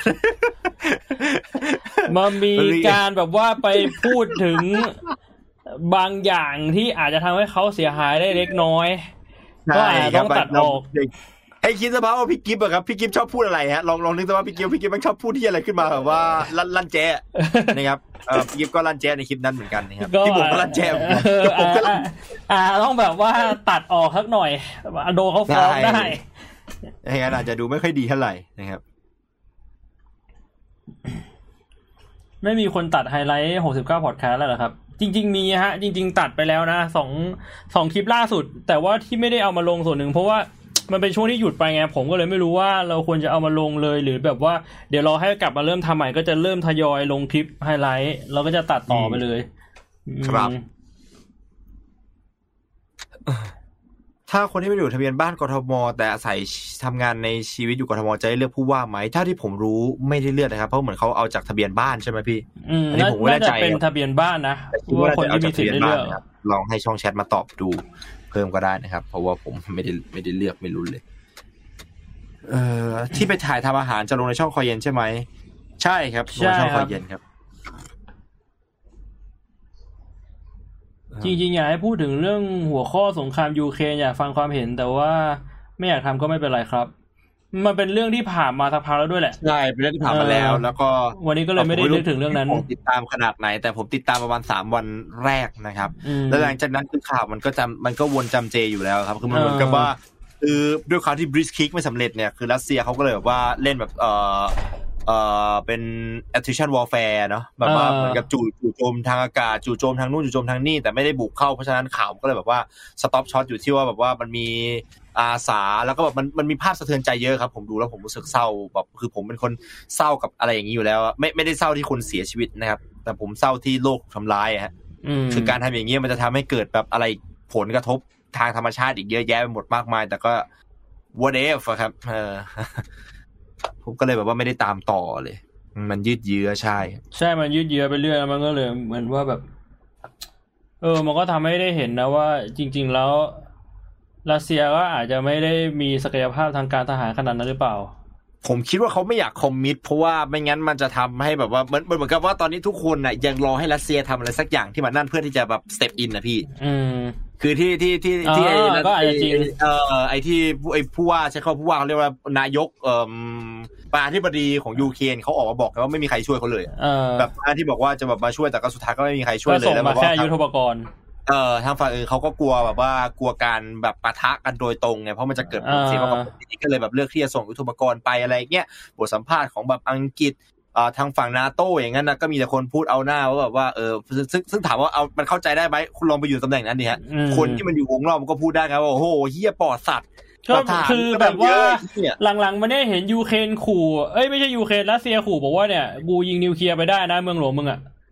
หลายรอบแล้วนี่ข่าวออกมา ผมว่าเป็นอังกฤษเป็นฝรั่งเศสมันก็ต้องหวั่นหวั่นๆบ้างปะ ประเทศมันอยู่ใกล้ ๆ กันอะ แล้วแล้วเขาบอกว่าแบบยิงนิวเคลียร์มาได้อะมันต้องคิดแล้วแหละ เออคือคือในมุมหนึงเนี่ย อาจจะมองได้ว่าแบบเฮ้ยจริง ๆ แล้ว คือศักยภาพทางการอาหารรัสเซียไม่ได้มีขนาดนั้นหรือเปล่า แต่ในอีกมุมหนึงเนี่ย คือคุณอย่าลืมว่ามันมีเหตุการณ์แบบนี้หลายรอบแล้ว แล้วรัสเซียเขาก็แบบว่าคือบุกไปยึดโดยไร้การต่อต้านมาโดยตลอดอะเขาอาจจะคิดว่าครั้งนี้มันก็เหมือนเหมือนๆกันอะเออคือแบบว่าส่งไปแค่นิดเดียวพอ ยึดเสร็จก็จบแล้วจะทำต่ออะไรเงี้ยเขาก็เลยอาจจะไม่ได้แบบใส่หมดอะไรเงี้ย เออ มันก็มองได้หลายมุมอะนะอ่าใช่คือ คือคือสิ่งที่ผมอยากจะบอกก็แค่ว่าเด็กกบแม่งเยอะอืมแล้วแล้วแล้วเวลาไปดูข่าวพวกเนี้ยมันจะมีเด็กกบเยอะมากจนคุณหยิบแทนได้สบายๆเลยครับอืมแบบพวกแบบว่าไอ้เชี่ยแม่งเอ่อ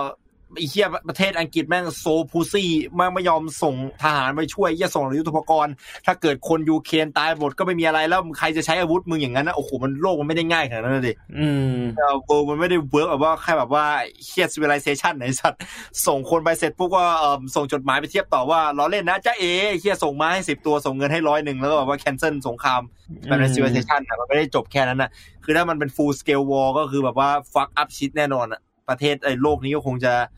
เร่งเวลาขึ้นมาอีกเยอะเลยครับ ที่เราจะอยู่ไม่ได้อืมอืมก็ก็เลยก็เลยไม่ได้ตามต่อพอไม่ได้ตามต่อก็เลยไม่ได้อยากพูดเพราะว่าไม่ไม่ไม่รู้เรื่องแล้วครับ แบบว่าอืมมันหลุดมาสักพักหนึ่งแล้วครับโอ้แต่คิดว่าถ้าสมมติมีสงครามโลกครั้งที่สามนี่ก็น่าจะหนักอยู่อะ แต่ก็ไม่รู้อืมเลยว่าใครจะเข้าข้างฝ่ายใครนะ มันดูแบบ เอาง่ายๆประเทศแถบๆเราอะก็น่าจะน่าจะต้องไปจีนหมดอะในมุมผมนะ แต่ไม่รู้ว่าจีนจะอยู่ฝั่งไหนไงครับ เออ ในมุมผมยังไงยังไง มันก็ต้องโดนจีนดูดไปอยู่แล้วปะตอนเนี้ย มันไม่ใช่ญี่ปุ่นแล้วอะแต่ญี่ปุ่นเออญี่ปุ่นอาจจะมีปัญหากับจีนเพราะว่าญี่ปุ่นน่ะมันเหมือนว่าเขาก็อยู่ฝั่งอเมริกา ก็อาจจะโดนผลกระทบเยอะอยู่อะอืม ผมก็ไม่รู้นะว่าจีนจะแบบว่าอยู่กับรัสเซียจริงหรือเปล่า หมายถึงว่าถ้าเกิดเหตุการณ์ขึ้นจริงๆอะไม่แน่หรอกต้องบอกเลยว่าไอ้เรื่องการเมืองภายในของแบบไอ้เชิงรัฐศาสตร์นี่ภูมิศาสตร์รัฐศาสตร์นี่แบบเป็นเรื่องที่แบบว่า ผมเคยอยากจะเรียนรู้มากนะเพราะว่าเรารู้สึกว่าตัวเองชอบประวัติศาสตร์ไงพี่เออเราผมชอบประวัติศาสตร์แล้วก็ชอบภาษา น่าจะสามารถเรียนรู้เรื่องพวกนี้เผลอๆอาจจะทำช่องเกี่ยวกับเรื่องแบบนี้ได้เลย แต่ว่าพอไปเรียนรู้จริงคือ แป้งไม่รู้ว่าคือมันมีเขาเรียกว่า คนที่มองจากครูอะมองจากเอ่อหลักฐานแม่งโคนันอะอืมมันเป็นมันแบบว่ามันต้องมีความเป็นโคนันสูงมากอะไม่ใช่แค่ว่าคือประวัติศาสตร์มันเกิดขึ้นไปแล้วไงพี่ มันไม่ต้องการเออหลาย ๆ อย่างมันไม่ต้องการการวิเคราะห์มันเกิดขึ้นไปแล้ว นักนักประวัติศาสตร์เขาวิเคราะห์มาให้แล้ว สิ่งที่เราต้องการคือประมวลผลและอธิบายในคำพูดที่ง่ายต่อจากการจะฟัง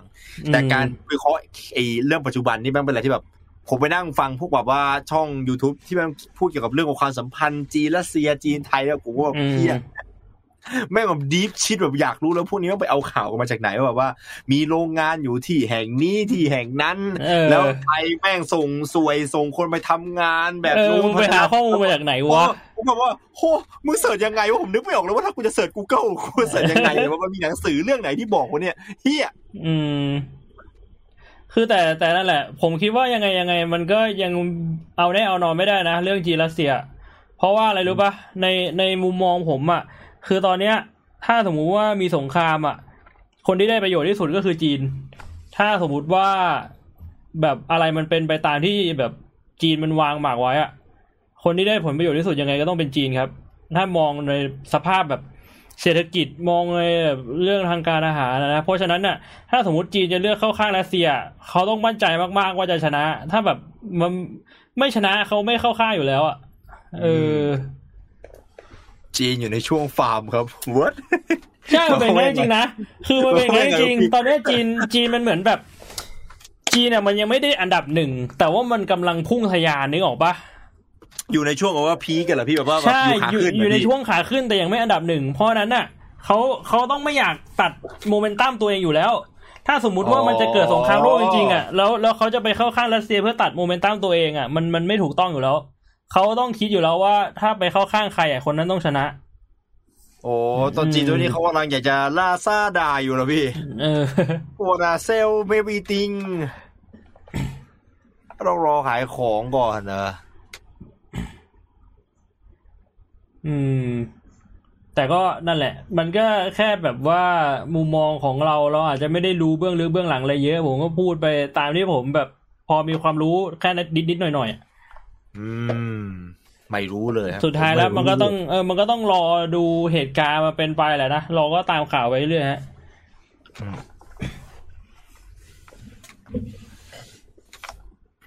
อืมเวียดนามเออก็น่ากลัวนะจะว่าไป ผมว่าก็เวียดนามคือ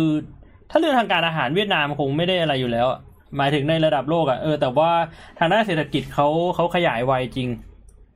มีมีเพื่อนผมคนหนึ่งอะ่ะ ที่แบบว่า ผมเคยเล่าให้ฟังอย่างวะ ผมว่าน่าจะเคยเล่าให้ฟังในไลฟ์ผมนะ คือเขาไม่ได้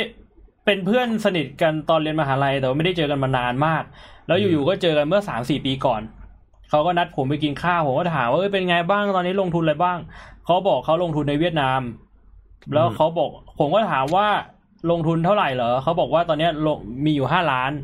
แล้วเป้าหมายเขาคือสามสิบล้านเขาบอกว่าถ้าได้สามสิบล้านเขาจะไม่อยู่ไทยแล้ว จะไปอยู่แถวๆยุโรป แล้วเมื่อประมาณเดือนที่แล้ว ผมมาเจอเขาอีกครั้ง ผมก็นัดเขาไปกินข้าวผมก็บอกเขาว่า อ่าเนี่ยยังอยู่ไทยแสดงว่ายังไม่ถึงสามสิบล้านดิเขาบอกว่าอ๋อเลยไปนานแล้ว แต่ว่าเปลี่ยนเป้าหมายเขาต้องการสองร้อยล้านเขาบอกว่าสามสิบล้านน่าจะไปอยู่ไม่ไหว เชียเขาบอกว่าตอนนี้เขาน่าจะมีประมาณห้าหกสิบแล้วคุณคิดดูดิภายในสามปีไปลงทุนที่ ตลาดหุ้นเวียดนามจากห้าล้านกว่าเป็นห้าสิบล้านอะเออสิบเท่าภายในสามปีนี่เยอะมากนะ ตลาดหุ้นอะ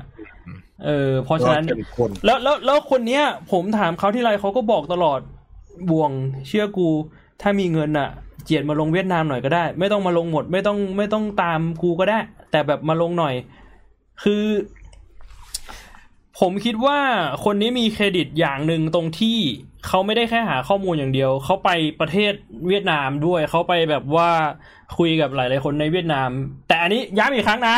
ไม่ใช่ ผมไม่ใช่นักลงทุนแล้วผมไม่ใช่ผู้แนะนำทางด้านการลงทุนนะ ผมแค่มาพูดว่าผมไปเจอคนคนนี้มา แล้วเขาแนะนำมาแบบนี้ ถ้าคุณจะตามอะไรก็แล้วแต่สุดท้ายคุณก็ต้องดียอ คุณก็ต้องอ่าเออคุณก็ต้องหาดียอความรู้เองว่ามันจริงหรือเปล่า ที่ผมพูดมามันอาจจะไม่จริงก็ได้ไอ้นี่ก็ทำอืมเออ คุณคุณต้องลองไปดูเอง คุณต้องลองไปดูรายละเอียดเอง เพราะว่าผมเองครับก็แบบว่า ก็ก็ถามเพื่อนอะอารมณ์เพื่อนสนิทนึกออกใช่ป่ะว่ามันยังไงเขาก็พูดมาประมาณนี้ ครับผม อืม เวียดนามเรือดำน้ำหกลำปิดอ่าวไทยคือจีจีเวลเพเลยจ้า เออเนี่ยพี่พี่สิสินนพี่พี่พี่สินก็ตามตามข่าวไอ้นี่เหมือนกันนะพี่แบบว่าพวกแบบรัฐศาสตร์ภูมิศาสตร์เหมือนกันเหรอเฮ้ยพี่สินเขา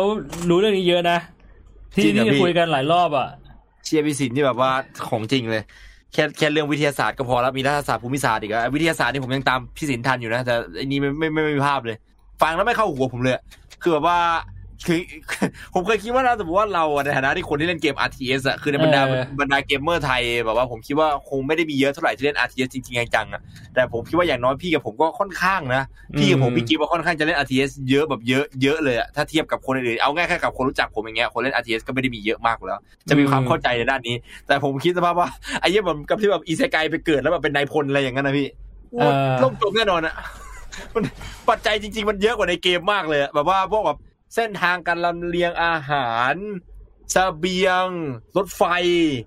คือมันไม่ได้จบแค่สร้างฐานปล่อยแล้วก็ขุดแร่เออเยอะกว่านั้นมันไม่ได้จบที่ขุดแร่ขุดน้ำมันแล้วก็แบบว่าปล่อยทหารเดินตามเส้นอะไรแบบว่ามีแบบเส้นทางยุทธปกรณ์อะไรเยอะแยะ แล้วผมก็แบบเกิดไม่ไม่ไม่สุดท้ายก็ไม่เคยเก็ตจริง ๆ เลยฮะ เออ ว่าแบบทำไมคนถึงได้บอกว่าประเทศนี้ถึงได้มีสิทธิ์มากกว่าประเทศนี้แล้วก็แบบเคยอธิเคยฟังเรื่องการอธิบายว่าถ้าสมมติว่าเกิดสงครามขึ้นประเทศไทยจะอยู่ในแรงไหนอะแล้วแม่งบอกว่าโอ้โหอยู่ในแรงสว่างยาวเฮี้ยเฮี้ยเลยอะคือเรียแล้กวว่าแม่งเป็นลูกกระจอกของนิ้วข้างขวาของประเทศมหาอำนาจอะ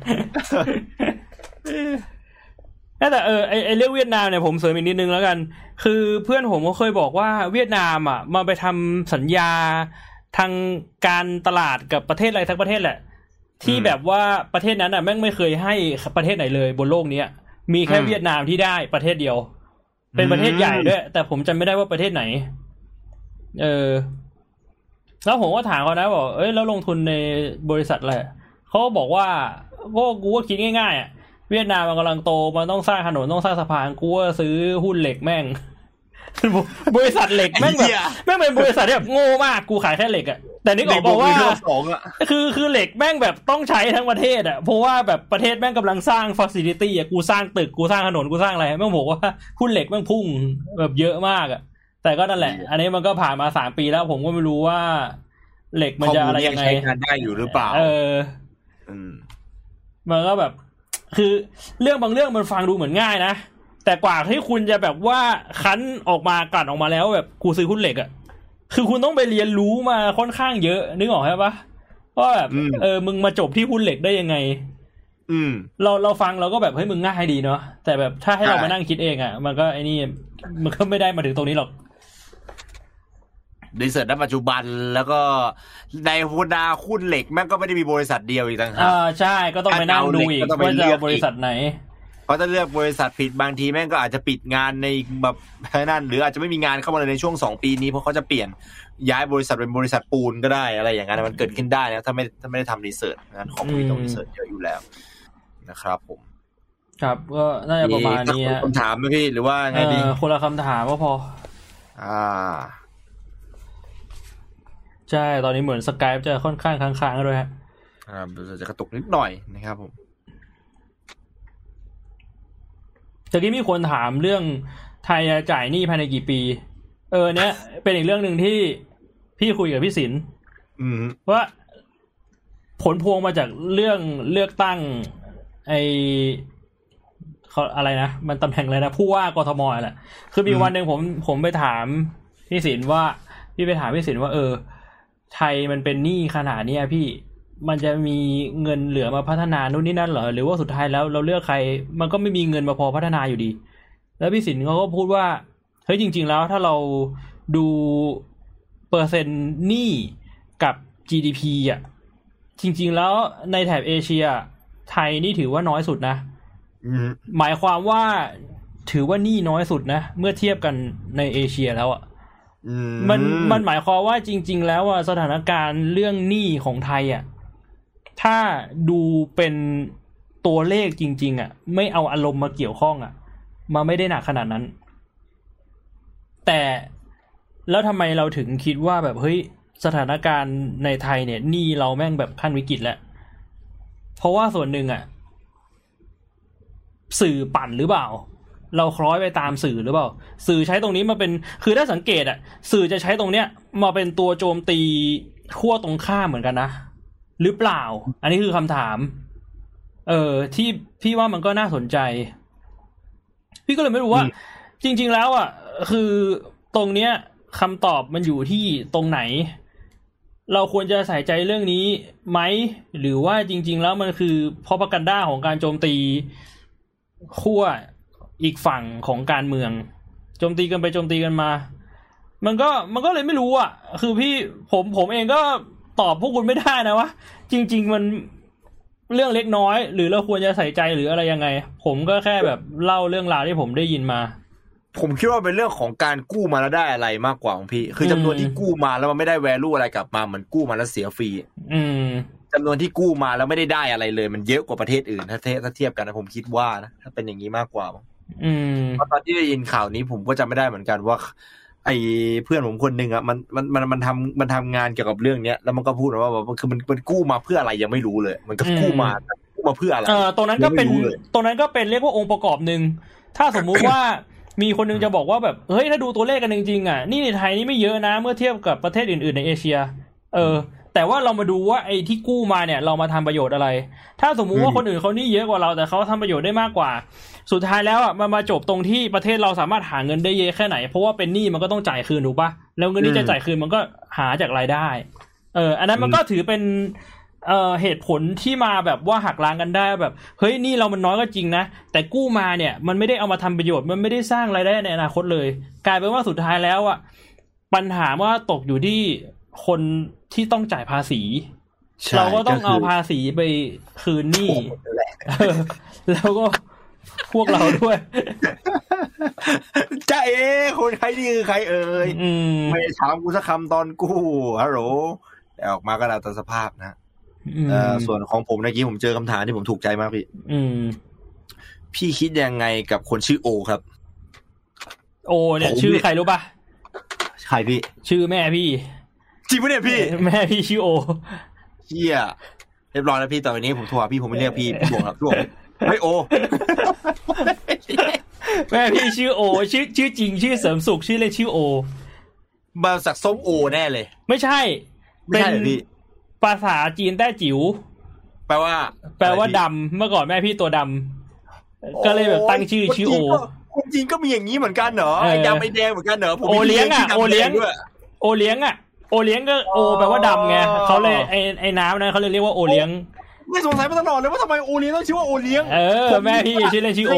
ในครั้งแรกที่มันเกิดขึ้นคือคนชื่อโอว่ามันคนทำน้ำชื่อนี้ แล้วมันก็แล้วมันก็เอาไปให้เพื่อนแล้วก็บอกว่าอ่าไอ้เฮียกูเลี้ยงกูน้ำกูทำเองเออน้ำก็เลยชื่อโอเลี้ยงผมคิดอย่างนี้มันตอบเลยพี่โอ้โอมันคือดำมันก็คือแบบว่าน้ำดำ